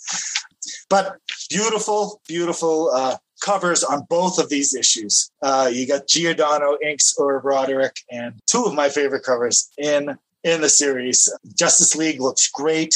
I love his take on Hawkman, just gorgeous. And, uh, you know, his Killer Frost is, is perfect. I love these covers. And the interiors are great. Rodin Rodriguez uh, he's probably my favorite inker with Broderick uh, in this series. And uh, once again, he does an awesome job. I love his take on Red Tornado too. I love the big splash page where Ronnie first attacks all the Justice League. That was always like, man, I gotta find the original arc to that someday. But don't have the money for that. I got to chime in on the Rodin Rodriguez thing. I, looking at a lot of the comics I've read, getting ready for this, the inking specifically on Free Firestorm number four, the one with the JLA, is freaking astonishing. It is some of the cleanest Firestorm work I've ever seen. It is just breathtaking. I'm looking at it digitally on the DC Infinite app, and just looking at the black, like you kind of, you know, in your mind, you just take out the color and you look at the blacks, and how clean it is, and how detailed it is, and the life and the emotion the expression. I mean, it's great pencils and great inks. It is a perfect marriage. It is one of the most beautiful issues uh, around. So I just had to chime in there and add that on top of what you said. And lest you not believe how much I love these issues, I direct you no further to issue six where on the letters page you will find a letter from Ron Ross Pearsall. you pointed this out in an early issue. It's my letter about issue three. And we've we've talked before about uh, how this is like a Marvel comic. Well, my letter was all about telling them to be careful. Don't make him too much like Peter Parker. I like the reality and the realism, but don't give him too many problems. I always thought Peter Parker could could be a little depressing reading those Spider-Man comics because he never got a damn break. So I was like, don't lean too hard into that. That was my my warning to the uh, writers of Firestorm, uh, my uh, I think 13 year old letter writing. So that is awesome. We've had a few different Firestorm letter hacks on the show, or just mentioned that we've known a few people, but I think you're the earliest one. I mean, this is early. This is uh, you know 81, 82. This is great. Awesome, man. I, I, I completely forgot about these. Yeah, we did correspond about that when I covered the issue all those years ago on the show. That is awesome. Thank you for reminding me of that. Uh, I'll read it. It's just, it's a very short letter. It says, Dear Firestormers, after reading FOF number three, I must say that I was happy not only to see Killer Frost, but also to see a bit of reality in the book. Sure, sure, I like the happy go lucky attitude of our hot headed hero, but what I'm thriving for is reality. So you can probably guess I like Ronnie Raymond to have problems. But I must warn you of a dreaded disease the writers of this competition's book have caught.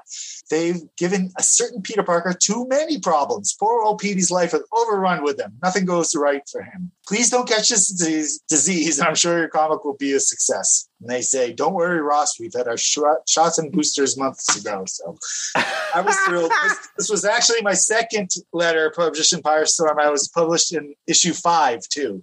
Um, that one I just did a little cheesy poem that I was just trying to see if I could get published. So I prefer this letter. It's an actual letter of uh, comment. So that is amazing, and it ties right into what we're talking about today. So, dude, that is so awesome. I'm absolutely thrilled, and I'm really, really glad you picked these issues because if you hadn't picked these, I would have. These oh, are yes. some of my favorite team ups, and issue number three was one of the earliest ones I bought in my collection, and I just used to stare at that cover because it's gorgeous. It's awesome, and you know the parallel too of, of Killer Frost being in the original number three, and then this one number three. It just it fits well. And, and, you made the joke earlier about the you know, thawing out Killer Frost. It really, in some ways, it does feel like a continuation of DC Comics Presents number seventeen. I mean, there's a there's a lot of similarities there. And uh, oh, what else? Oh, just just running through my notes as quick as I can here. Um, so the Burt Reynolds guy, Kurt Holland, which cracks me up. Just his whole behavior, the whole thing about it. Clearly, this is commentary from Gerry uh, Conway and his experience working in Hollywood at the time. Uh, he's talking to me a little bit about his time in Hollywood, and there's some crazy stories there. So I that has absolutely got to be commentary on some of the egos out there. I have no doubt. Oh, that's great.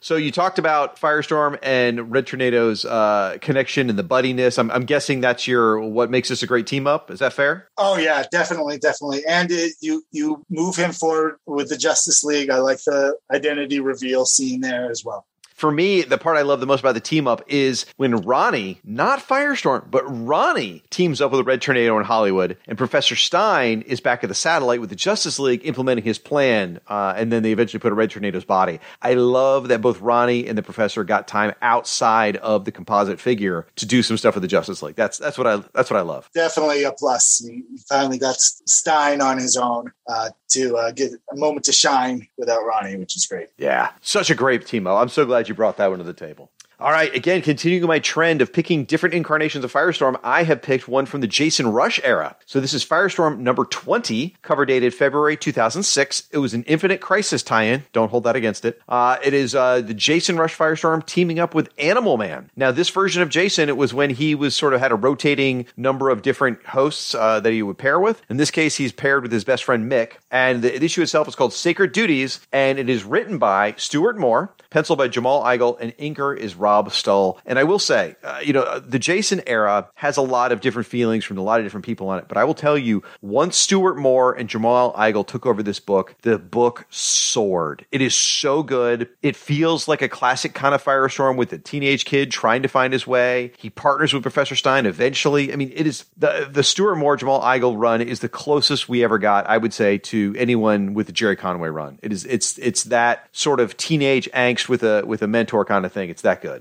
So, all right, here we go. So the issue opens with a very unusual collection of heroes flying through space on a mission, I don't know, related to Infinite Crisis, and we don't care. Uh, during the trip, Starfire asks, What is war? And then she goes on to explain how war sweeps people up, how it goes beyond control, and how it changes people. Further along in the journey, Firestorm and Animal Man, Animal Man, they mount a rescue mission to help a spaceship that comes from the planet Rann, you know, like uh, Adam Strange Rann. And uh, the spaceship's been heavily damaged. Suddenly, a fleet of Thanagarian war cruisers arrive, having chased the Rann spaceship. So Firestorm and Animal Man find themselves in the middle of a space war. It turns out that the refugees from the planet Rann have committed an act of war by kidnapping a hawk, an actual bird from the Thanagarians. This is a very rare and nearly extinct species species of hawk on Thanagar.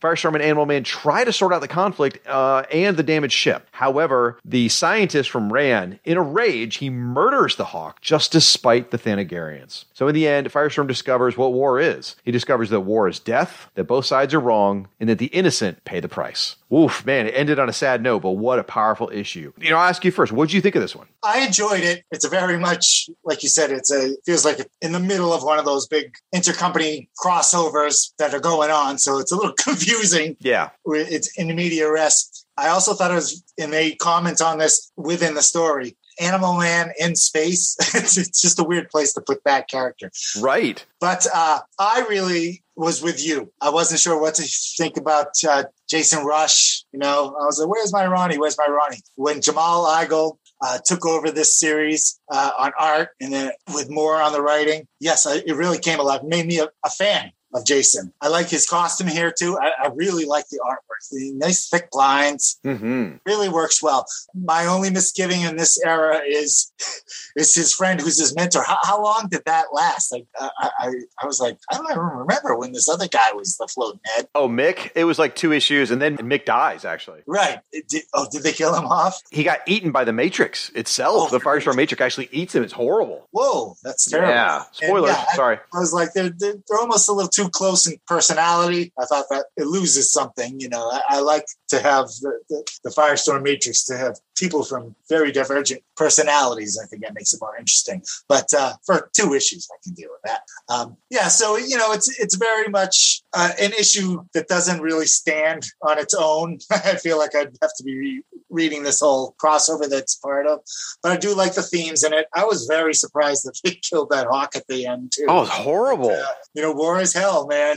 this this story certainly illustrates it. But I do like the relationship between him and Animal Man, even though it's very strange to have Animal Man in space where he can't really use his powers. But well, I think I, I think that's kind of why I like it. Is I love Animal Man, and I love how he even says in the comic says you know strange stuff happens around me, and sure enough, it does here too. You know, Animal Man gets kind of possessed by the battle lust of this bird, and I, I like that aspect. I like seeing Fire um, Jason specifically and Buddy together because they're both really nice guys. This is that's part of my what makes it a great team up. Is and first of all, anytime Animal Man partners with another superhero, it's great. But as uh, Jason is learning from Animal Man to some extent, and again because they're both Jason and Buddy are such nice guys, they make an interesting duo. I kind of like that.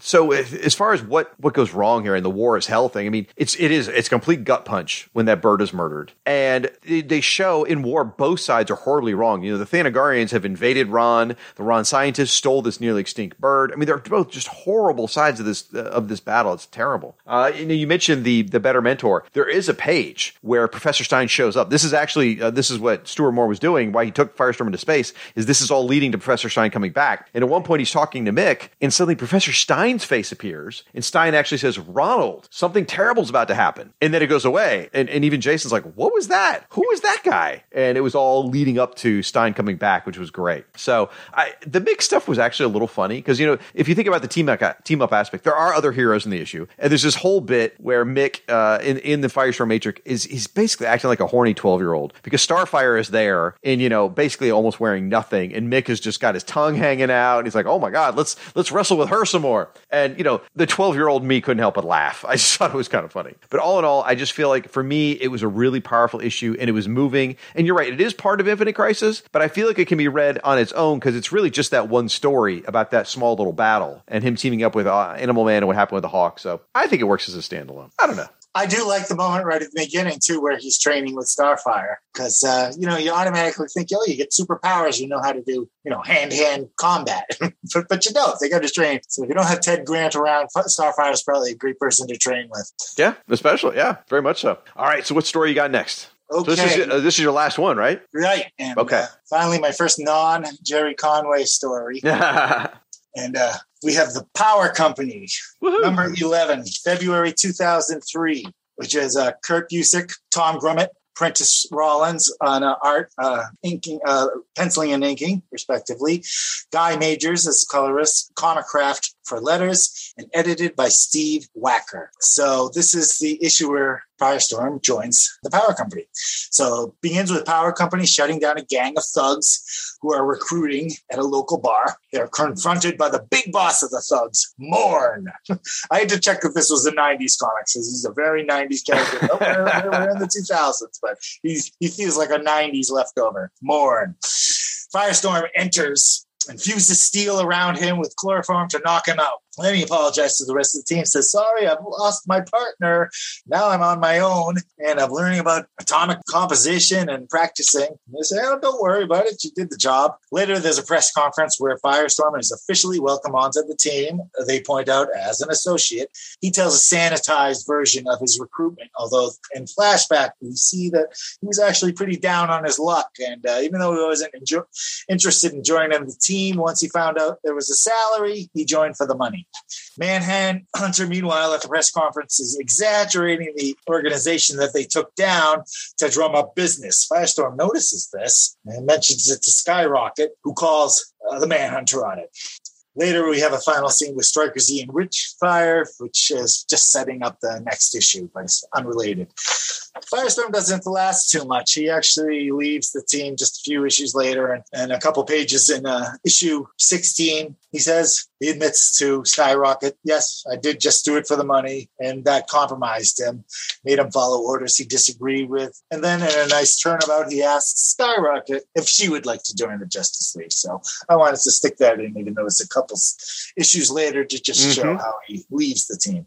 So I remember being very excited. This was, um, I think they had like a competition where Kurt Busiek had uh, like six characters. It was like Firestorm, the Haunted Tank, uh, a handful of obscure characters, and readers got to vote who they wanted to join the team. And I think Firestorm won pretty handily. And I think he really wanted the Haunted Tank because he brought the Haunted Tank in later, and the issues where Firestorm was in it. Firestorm's heart wasn't really in it, and you could tell. I think that was a product of Busiek's heart wasn't really in it. That wasn't who he wanted to pick. But I was glad. I think I voted for Firestorm, or would have voted for Firestorm, because he was my favorite out of the bunch of characters, and I just wanted to see him on a, on a new comic. Loved Tom Grummett's take on him, and uh, I hated to see him like so down and out. I'm like, dude, you were a Justice League. How could you let your life get to this way? But uh, it made for an interesting arc through these issues where he did join for the wrong reasons, and it, it quickly uh, comes to a head where he he doesn't like the hero he's becoming because of that. So it was a good arc for him. I liked these characters. I thought uh, that uh, he, he brought Bork from an old Brave and the Bold issue from decades earlier. The the the Manhunter's kind of a jerk, but he's not quite Paul Kirk. It's uh, Kirk DePaul. So he yeah. was a jerk. I think he was later killed off. Uh, a few others we never saw again. Sapphire, she was somewhat generic, but I really liked Skyrocket, and I would have loved to see her join the Justice League. So I'm sorry they never followed up on that. I don't know if she was ever appeared anywhere other than maybe some big crossover in the background again. But I thought of all the Power Company characters, she really could have gone on to be something. And it's not too late. I'd love to see somebody bring her back. A couple years later, uh, I want to say 2005, 2006, somewhere in there, uh, Busiek did a run on Action Comics. Uh, and he actually had a team up issue where Superman teamed up with Firestorm and several characters, and one of them was Skyrocket. So I'm going to have to look that up. That's yeah. great. It's a good little run of three issues of uh, Action Comics. I actually read them in preparation for this episode for consideration. It's worth reading. Uh, it didn't quite meet my criteria for this episode, but uh, they're definitely worth reading. Cool. So, t- chiming in on what you were saying, you know, I-, I wish this series had been given more time. I really think it could have become something. I mean, Busiek and Grummett are incredibly talented creators. The team was solid. It was interesting. I, I don't know whether the sales weren't there or Busiek wasn't interested, but I think this thing could have been a book that would have gotten some legs underneath it. It had a great concept of it being like a business firm, and yeah. I think this really could have gone places. Like we, it could be a book we may be still talking about, and I'm really bummed it didn't get the chance. Now the, the Firestorm thing, everything you said, I just you know you're absolutely right. The only other thing I would chime in is it was interesting because while he was part of the Power Company, he was also in the JLA. He was actually on both teams at the same time. Oh, yes. Well, not that he was being featured very heavily in JLA. He was just sort of technically a member, even though he would, wouldn't show up very often. And I think part of the reason he got booted from the series was because they were getting ready to kill him. Like, I think they knew the Jason Rusch series was on the horizon, and they, they had decided on the new Firestorm series before they even decided how they were going to get rid of Ronnie. Yeah, so I so I think they they cut Ronnie from the team because they're getting ready to do Jason. That's my take on that. But uh, I gotta say, Busiek is such a clever writer because Firestorm is incredibly competent. I mean, he turns the floor to mist, takes the water pipe, releases the water, turns the water to steel, turns the the water around the mouth into chloroform. I mean, Firestorm's never been that competent before. I mean, that was amazing. Was and like, then he apologizes for it. Right? Yeah. Yeah. Manhunter. I mean, pretty much Firestorm took the big bad down without blinking. You know, and Manhunter's like, "Yeah, that's not bad. You'll do." You know, clearly because it's like Firestorm just showed them all up. So that was great. So for me, what made this a great team up was I love the, the what you described those caption boxes where Firestorm's like praising joining the power company, and then the images and the dialogue is showing you the whole other story, sort of the unreliable narrator thing. I, I absolutely love that. For you, what, what uh, it sounded like you were saying the inviting Skyrocket and all that was what made it a good team up comic, or am I missing it? I just like the juxtaposition between this is not the JLA he's joining, and yeah. uh, even almost instantly he's recognizing that at the press conference, and he's like, "Wait a minute, what's going on here?" So you can already see the seeds being planted for like, uh, you know, maybe doing this for the wrong reasons isn't going to pan out. So, uh, yeah, I thought it's a good juxtaposition between where the Justice League, you know, he was welcomed in and he was kind of in awe. And here, on the one hand, he's kind of a veteran hero compared to some of these guys. But on the other hand, he's sort of starting over with the loss of Stein. So it, it's uh, he's in a really odd place. And yeah, like I said, it's too bad that uh, as much as I like Jason, he came on so soon after that because I thought that was a, a great thing to explore him being a solo hero without that mentor and that he's realizing, geez, I've got these great powers and I don't even know how to use them as well as I should, and, and, and learning on that. I would have liked to have seen a lot more of that as well. It was definitely interesting. And, and, during this era, when Firestorm was in JLA, I really thought they were leading to a point where Ray Palmer would actually fuse with Ronnie, and he would be sort of the mentor for Ronnie, and maybe even let Ronnie have the shrinking powers too. But just because it's so much of him and Ray, uh, Ray mentoring him anyway, teaching him, like he would go to class with Ray Palmer and learn about you know chemistry and stuff like that. I thought that's where they were going to go, but obviously I was wrong. So I remember right. thinking about that too. That would have been cool. Yep. All right. So the last one, I am going to flip the script and I'm not going to go continue going forward. I'm going to go backwards, cover a classic Firestorm story, and now it's my turn to cover a Gerry Conway story. Uh, this is Flash number 293, cover dated January 1981. The issue itself features two stories, but I'm going to be focusing just on the cover story, which teams up Firestorm and the Flash. The issue is called The Deadliest Man Alive, written by Gerry Conway. A penciler is George Perez. Inker is Rodin Rodriguez. And it does have an awesome cover. And, and my cover is actually a little bit messy because it's signed by George Perez. Yay. okay. So in the story, the Flash creates a sonic boom which accidentally triggers the escape of the atomic skull from a special prison, which would take too long to explain that special prison. Uh, the atomic skull blasts the Flash, dosing him with a lethal level of radiation, enough to kill him within the hour. The Flash races to New York City to seek the aid of Firestorm. The nuclear man absorbs the radiation from the Flash's body, but the excess radiation leaves Firestorm essentially intoxicated. He's stumble drunk. drunk on radiation. The Flash, the Flash carries Firestorm to Colorado, where they find the atomic skull mining for uranium. Flash undoes all of the atomic skull's work, and then he goads the drunken Firestorm into firing a nuclear blast at the Flash. Flash dodges the blast at the last second, which instead strikes the atomic skull, knocking out the foe. Having released the energy, Firestorm sobers up and finds himself very confused and is not exactly sure why he feels annoyed at the Flash. Ah, man, this thing, it's just 13 pages, but it is freaking perfect. It's Gerry Conway, who knows Firestorm in and out. It is George Perez with Rodin Rodriguez. So it's just absolutely amazing. It's fun, it's exciting, it's hilarious. 13 pages is just long enough to get in and get out. Ah, I absolutely love this. Uh, what, what do you think of this issue? Oh, absolutely gorgeous. Rodin Rodriguez inks on Perez. I think this is the only place it happens, and it's it's a great combination. I really I, I, love it. The art is beautiful in this. And boy, do these guys look good together with the red and yellow costumes. Mm-hmm. I mean, they look great together. I've always loved the relationship between the Flash and Firestorm. You see it here. You see it in some JLA issues. There's a couple times where Flash cusses Firestorm out. and he's up, but it's always been kind of tough love kind of thing. And uh, I remember once, yeah, Firestorm couldn't believe Flash. It did some super speed stunt, and Flash had to dress him down for that. It's like, dude, listen. But um, you see a lot of that relationship here. And yeah, and it's funny too. If Firestorm gets drunk, it's a great moment. Now Conway goes to the same well again, just as he did in that Batman team up, where it, they defeat the bad guy by our hero taunting Firestorm into blasting them and jumping out of the way, and they blast the bad guy anyways. so he, he's used that trick a couple times, but uh, when it's done this beautifully, it's hard to complain. What a great treat! And this is the backup second story. I'm like, how did this not get the lead treatment? Right. Well, they gave it the cover. I think it's because they realized it was so yes. good, and it's Perez. Oh. And you've got the atomic skull. I absolutely love this villain. I love him in this form, and I like the the later kind of leather jacket one that looks a little bit more like a Ghost Rider. Yeah, both those versions. I love this classic villain. I've tried to use him on the blog a couple times. He's just got one of those Silver Age outfits that's just so ugly, but you never want to change it. I don't think he's ever looked better than he does in this issue. I mean, with Perez and Rodriguez art, I mean, he actually looks pretty damn formidable. And he is. He's got some great powers. People tend to write him off because he kind of looks goofy, but uh, I love it.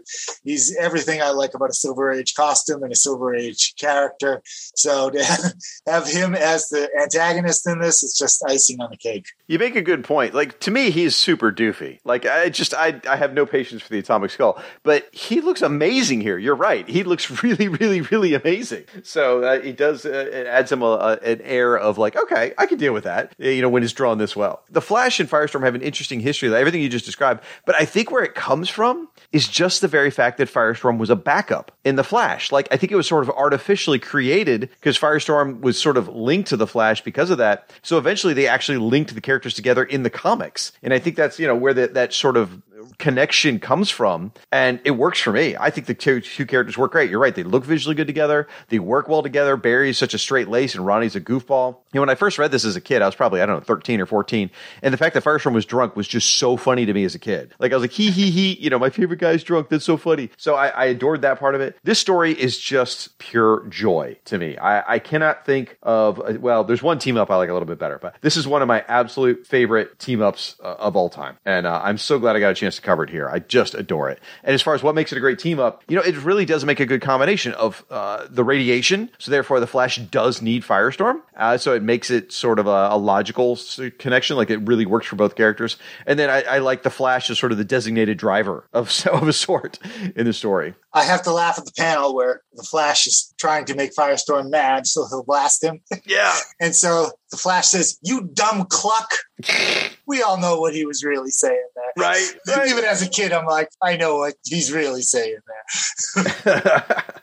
well, that is going to do it. Oh my gosh, these were some great, great comics. I'm so glad because uh, originally I told you you didn't have to reread them. I'm like, no, no, no, no, don't worry, Ross. You don't have to reread any of them. I'm not going to reread them either. And then I ended up rereading all of them, and I'm so glad I did. They were all so much fun. There's a couple. Uh, I don't know if you have a, a, list of backups that you almost. I, I just going to mention a couple I almost did. Uh, I mentioned the superpowers mini comic already. I really wanted to do JLA number 184 to 186, which is the the team up with the JSA and they fight Apocalypse and the New Gods and stuff. There just wasn't quite enough Firestorm to merit that one. Then I, I truly thought about the Firestorm Blue Devil crossover. Uh, two of my absolute favorite characters. But the problem is, ultimately, that particular story wasn't that entertaining it just wasn't the best time in the writers' lives for those two characters to get together. It just it didn't land like it should have. So that's why I didn't do that one. And the other one, both you and I picked actually, and then I talked us both out of doing it, which is Firestorm Volume One, the very first series, issue number two, where Firestorm teams up with Superman. And folks, stay tuned because I will be discussing that very soon on an upcoming episode of this podcast. So I, I we, we decided not to do that issue this time. Did you have any that you considered that you didn't do? Well, the only thing I was considering was it wasn't an issue. It was spattering of pages from different Justice League uh, JLA JSA team ups. I always liked the flirtation between Firestorm and Power Girl, and uh. you pointed out that you had covered that perfectly. I, I, I went back and uh, read that entry on the, the Power Girl Firestorm team up, and uh, I encourage anybody to to uh, go check that out by Shag because it's very thorough and it's everything I remember loving about that relationship. And I think post crisis, it was never touched on again. Correct. Uh, I barely saw them together, and if they were, it was like I think that got wiped out by the crisis. But I always liked that, you know, because every um, JLA JSA team up, I always love those one or two pages where they were just kind of hanging out, yep. either before or after the action. There always be some cool interactions, and he was always kind of flirting with Power Girl, and for a while she rebuffed him, and then finally there was one where she's like, "Just hold me, yeah. Ronnie," and uh, I was, I love it. They were the same age, and you know, the both youngest members of their respective teams, and uh, I don't know why they dropped it. I really liked that relationship. Well, I asked Gerry about that one time, and he said specifically he did put them together because they're the youngest members of the team. You're exactly right. But ultimately, he decided being on parallel worlds it wouldn't work, and Ronnie already had so many girlfriend issues as it was. So that's what that's ultimately why he didn't pursue it. But uh, yeah, if you want, folks, it's out on my uh, the blog I used to run, FirestormFan.com. And if you just search for Power Girl, you'll find it. There's one post, and it's got every single panel of Power Girl and Firestorm flirting all in one post. So you can read them all and relive that that it's fun great. stuff. But I, I got to part ways with uh, Gerry Conway on that. I mean, that's the perfect other woman to have. She's in another dimension. You're, never going to like bump into Lorraine Reilly at the mall or anything. So. Or Doreen, you know. So yeah, yeah. Uh, gosh, she's like she's like his girlfriend from Canada. So all right, so these were so many fun issues, and I mean, just I, I started writing down names. Listen to the powerhouse of talent that we just discussed here today, folks. Gerry Conway, Kurt Busiek, John Ostrander, Paul Kupperberg, Stuart Moore, Cary Bates, Pat Broderick, Carmine Infantino, Tom Mandrake, Rich Buckler, Jamal Igle, Tom Grummett, George Perez, Jose Luis Garcia Lopez, praise be his name, and Jack Kirby. This was an amazing collection of creators on an awesome group of stories. So, wow, awesome, awesome, awesome. All right, so as we're going to wrap up here, we are going to talk real quickly about just a quick handful of the Super Team family, the lost issues. Ross has done over 40 Firestorm themed covers, folks. They are amazing. Go out there. He's got them all tagged, so you can just click uh, on the left hand side. There's a there's like a, a, a, tag cloud. Find Firestorm, click it. You can see them all. Uh, but and we're, we don't have time to describe them all here. But we're each going to pick anywhere from three to five of our favorites and quickly discuss. So why don't we just we'll do rapid fire back and forth. Ross, you go first. All right, I, I really liked this one. Uh, it, it, was a two-parter with Firestorm from uh, uh, July of 2016, issues 1550 and 1551. The first issue is Firestorm in the Marvel Universe. Actually, they're both Firestorm in the Marvel Universe, part one and part two. The first issue, you see him at uh, Pat Broderick Firestorm. He's, uh, I think I used a, a, uh, Secret Wars 2 cover. So you see him standing in the middle, kind of glowing.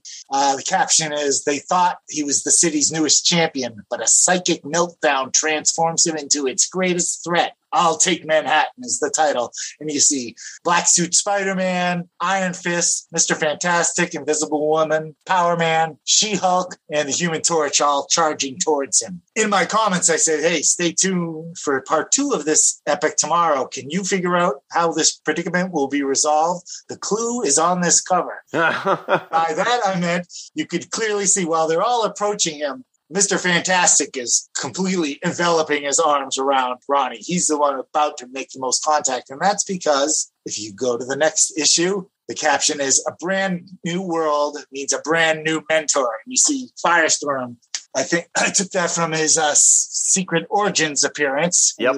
John Byrne floating Reed Richards' head, and it's the Raymond Richards Matrix. So now you've got Reed Richards and the Professor Stein role, and you've got the uh, you get the Thing, Iron Man, Thor, Captain America, the Wasp. Spider-Man and Hawkeye looking on. That's from uh, the Spider-Man annual where I mentioned Monica Rambeau came from, another character that I followed from the very beginning. So I just liked this concept.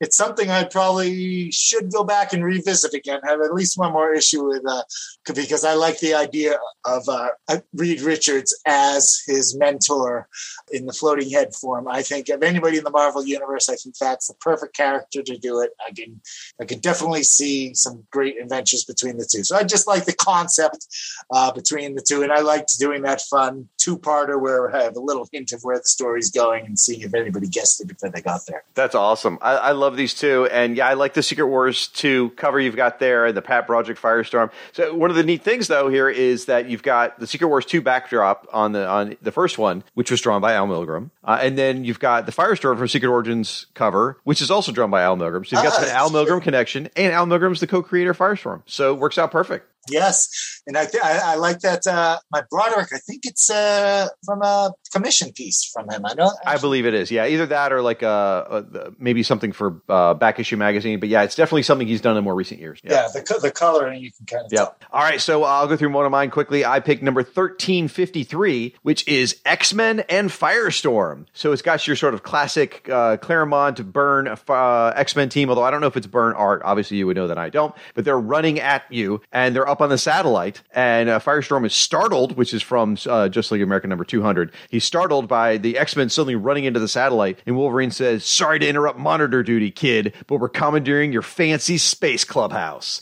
and it says, quote, is stowaways on the satellite. I just love this because you know this this version of the X Men always reminds me of Pryde of the X Men, the cartoon, and there's all kinds of satellites, you know, and spaceships in that one as well. And seeing the X Men run in there and Firestorm startle, it's absolutely perfect. I I, I love the X Men, so this one brought me a lot of joy. Oh, glad you liked it. Yeah, this one was the tricky part. With this one was the background. You know, I think you'll probably recognize that Firestorm is from Justice League 200. You Yep. had the Martian Manhunter charging in. So, what's sometimes you can take out the character and still use the background. That one I, I couldn't. So I'm like, so I had to find a background, but I'm like, it's stowaways on a satellite. So I had to find something that kind of looked like it could be the Justice League satellite.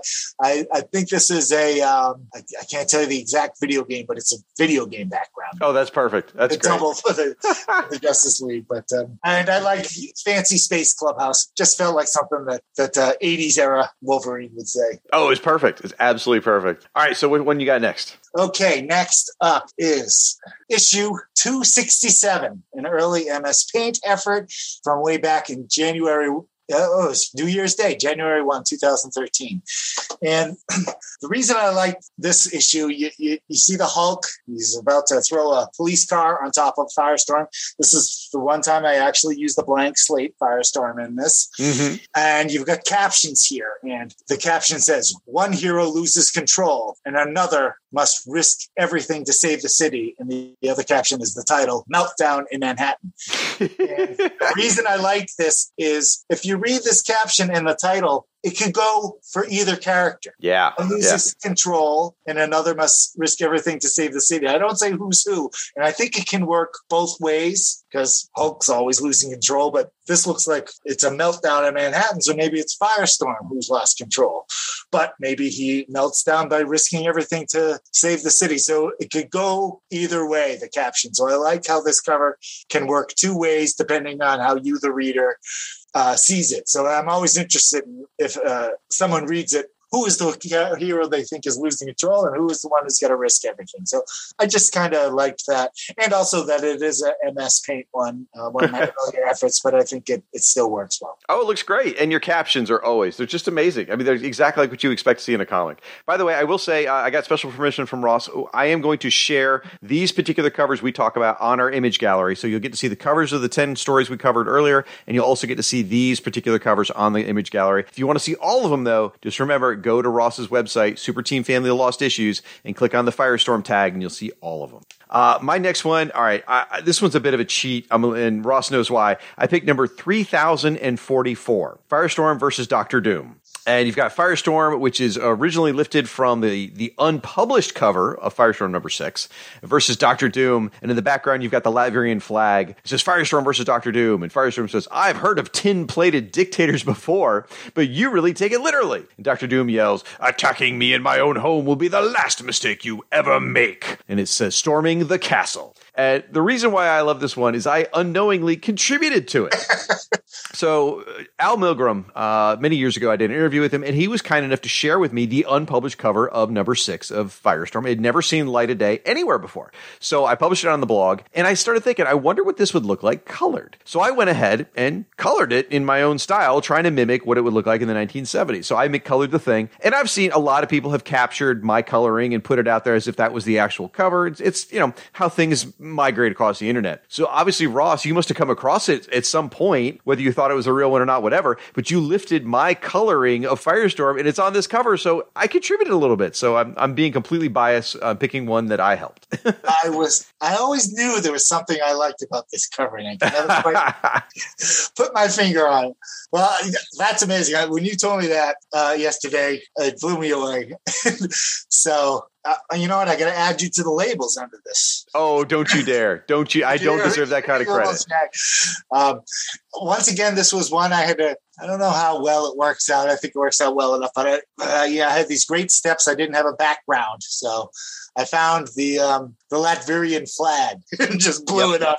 And I said, "Oh, it's just a tapestry he has behind his staircase." So uh, I cheated a little on the background in this one. It looks great. It looks great. All right, so what one you got next? All right, finally, my final choice here is uh, issue 2257, Monday, June 18th, 2018. This was Firestorm and E-Man. Oh, okay. I like this because it's a double team up because you guest star Nova Kane and Firehawk in this one as well.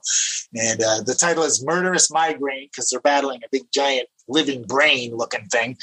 And uh, E-Man says, nothing we throw at the brain works. And if we can't stop him, Firestorm finishes his sentence, the whole world will pay the price. uh, so I just like the double team up aspect of this. I've only used Firehawk a handful of times, so I was glad to get her in here. And, but, you know, it works out perfectly. These both guys have uh, superhero uh, girlfriends who have red hair themselves. And once again, just like Firestorm and the Flash in that story you were talking about earlier, Firestorm and E-Man, very similar color schemes. Oh yeah, just look great together. They both got the, the yellow trunks, gloves, and boots, and uh, then offset by the red, and uh, even kind of similar power sets. So I, I think they make a, for a great team. Uh, works out really well together. I think this was actually a suggestion by, by one of the one of the uh, commenters and I probably didn't think of it. And then when I put them together, I'm like, wow, they go perfectly together. And then I saw with the, the two girlfriends. So I just like how this one worked out. I love it. It looks fantastic. And you worked in Firehawk's logo. The whole thing's a complete win. It's super great. And anything with Joe, uh, Joe Staton's, you know, lovely artwork, it looks great. So love it, love it, love it. Uh, I picked, uh, now I, I've got a few more because I picked more than you. So I'll just rattle through them real quickly. Uh, okay. 2941, which is Giant Man in Firestorm. And it's got, it's, it's Giant Man in Firestorm in the Bill Foster impersonator. And uh, it's got this giant. No, no, know, excuse me. The Bill Foster imposter. Oh, gosh. Thank you. Yes, I knew there was a, a rhyming scheme to it. I, I, perfect. The Bill Foster imposter is brilliant. So he's got Bill Foster, you know, giant man there in his giant costume, and he says, "Ease up, kid. I'm an old colleague of Professor Stein. He can vouch for me." And then Firestorm's in the foreground. This is from I want to say a Killer Frost issue, and he says, "He's telling the truth, Ronnie. I would trust him with my life." And Firestorm says, "Maybe, but I know what I saw him do, which means I have to take him down." This is a perfect example of with just one line of dialogue, you create a whole story. You know, he, Firestorm has seen Giant Man do something, and it's like it sparks the imagination. What did he do? You know, oh, he's an imposter. And I love that you connected Bill Foster and Martin Stein. I mean, sort of like what happened in the Ant Man movie, but it, it, it's fantastic here, and I just love it. This is this is awesome. Yeah, I have. Uh, I think another. I don't know if I've even published it. That might be an, an upcoming issue where Firestorm meets uh, Bill Foster in his Black Goliath identity. So nice. Kind of continue that. It, it is in here. It's issue twenty one oh four. Oh, okay, perfect. And and it's because in that issue I pulled it from. Bill Foster battles kind of a nuclear villain, so it was a perfect place to place in Firestorm. That works out. Awesome. Um, so the last two are 2416, which is Captain Universe versus Firestorm. So it's got uh, Captain Universe punching Firestorm. It's a great little shot there. And this is what sells it is the dialogue you wrote here, man. This is what does it for me. Uh, they're, they're flying over the city. Uh, Captain Universe punches Firestorm he goes, This city doesn't need you anymore now that Cliff Carmichael wields the Unipower. That, and then it says unnatural selection is the, is the tagline. That just sold it for me. The whole idea of Cliff Carmichael becoming Captain Universe and fighting Firestorm. I'm like, oh my gosh, that is just too amazing. I love it. I love it. So I could not not pick that one. Oh, I'm really glad you like that. Yeah, and Captain Universe's whole shtick is somebody else uh, is Captain Universe every time. So exactly, I was like, who who out of his you know supporting characters? And I'm like, it's got to be it's got to be Cliff Carmichael. And the last one, I think this is one of your early MS Paint ones. It's number 172, Firestorm and Power Man and Iron Fist. And on the cover, it says, Why is Firestorm merging together New York's greatest fighting team? Fatal Fusion. And it's got Firestorm from Fury Firestorm number one. And on the side, each side of him is Power Man, half of his face is a skull. Iron Fist is on the other side, half of his face is a skull. And it really does look like Firestorm sort of forcing an atomic merger or atomic destruction of some sort. I mean, it really all just comes comes together perfectly. I love it. Yeah, it was one of those cases where it, the images just told the story. I'm like, oh, I just all I got to come up with is a, a title. They kind of looked like they went together. I, I, had seen that Power Man and Iron Fist cover, and I'm like, I got to use this somewhere. And I'm like, well, who can be doing this to them? And when I figured out to stick Firestorm in there, and, and especially using that image from the the first issue, I was very happy. And you're right, it is it is MS Paint. So for an MS Paint cover, very happy with the way it turned out. Oh, looks great. And, and, one quick shout out to uh, 1159, which is Firehawk and Ben Reilly. Uh, I only mention that because Nate Winchester, who is a reader of the Firestorm fan blog, suggested it to me, which I then passed on to you, and you went ahead and created it. And it's just because Ben Reilly as you know Scarlet Spider and Lorraine Reilly as Firehawk, it just made too much sense. And you've got this cover here where she says, "If my brother's a clone, what does that make me?" And you called it the Reilly factor, which is just so much fun. It was great. Uh, absolutely loved it. Oh, good. I'm glad you liked that one. Yeah. Now, did I give you? Uh, hey, and yes, I did. I've got. I did give you credit in yeah. the comments for this one. So you totally did. Yep. Oh, and I even I even uh, gave Fire and Water podcast a plug here. Well, you know what? You're. Uh, I should mention it you know, you people become a patron of Shag because he he's not only has a Patreon page, he is a patron of mine. So Shag's been one of the reasons my blogs continue so long because Shag's a patron in excellent standing. I truly appreciate it. You were the first person I ever contributed to with Patreon, and I'm glad to still be doing it. I think I love what you do, and I love supporting it. So, well, it's amazing that you are. I truly appreciate it. Ah, well, thank you for the work you've done. And folks, this is where we're going to wrap up. Uh, Ross, I can't tell you how much fun this is. Again, we've known each other online for many, many, many years. I'm so this is our first chance to actually talk. This has been great. So why don't you tell the folks at home where they can find you and your work online? Uh, it's brave and bold lost.blogspot.com. If that's too weird to remember, just put in Super Team Family. I'm the first or second thing that'll pop up, and you can find the blog. And uh, I also have a Facebook fan page. You can follow me at Ross Pearsall on Twitter. So I post links to my covers on both of those on a daily basis. Uh, I also have a Patreon page that is www.patreon.com forward slash STF The Lost Issues uh, if you want to support the blog.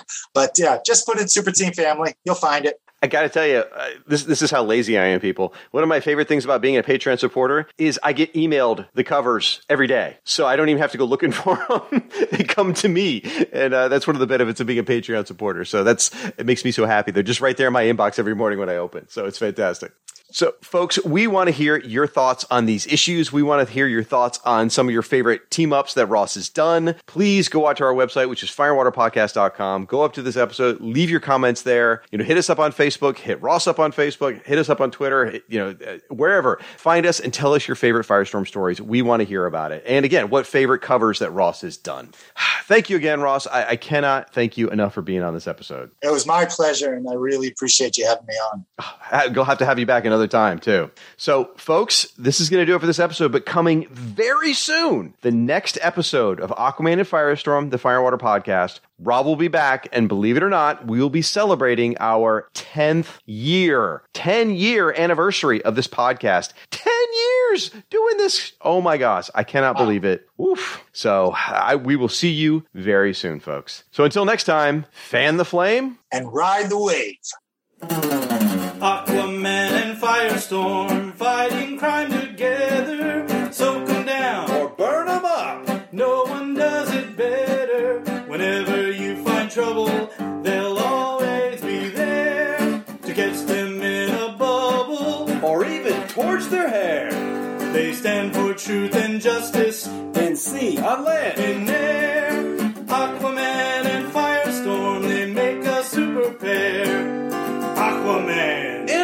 Thunderstorm. Super Friends Forever.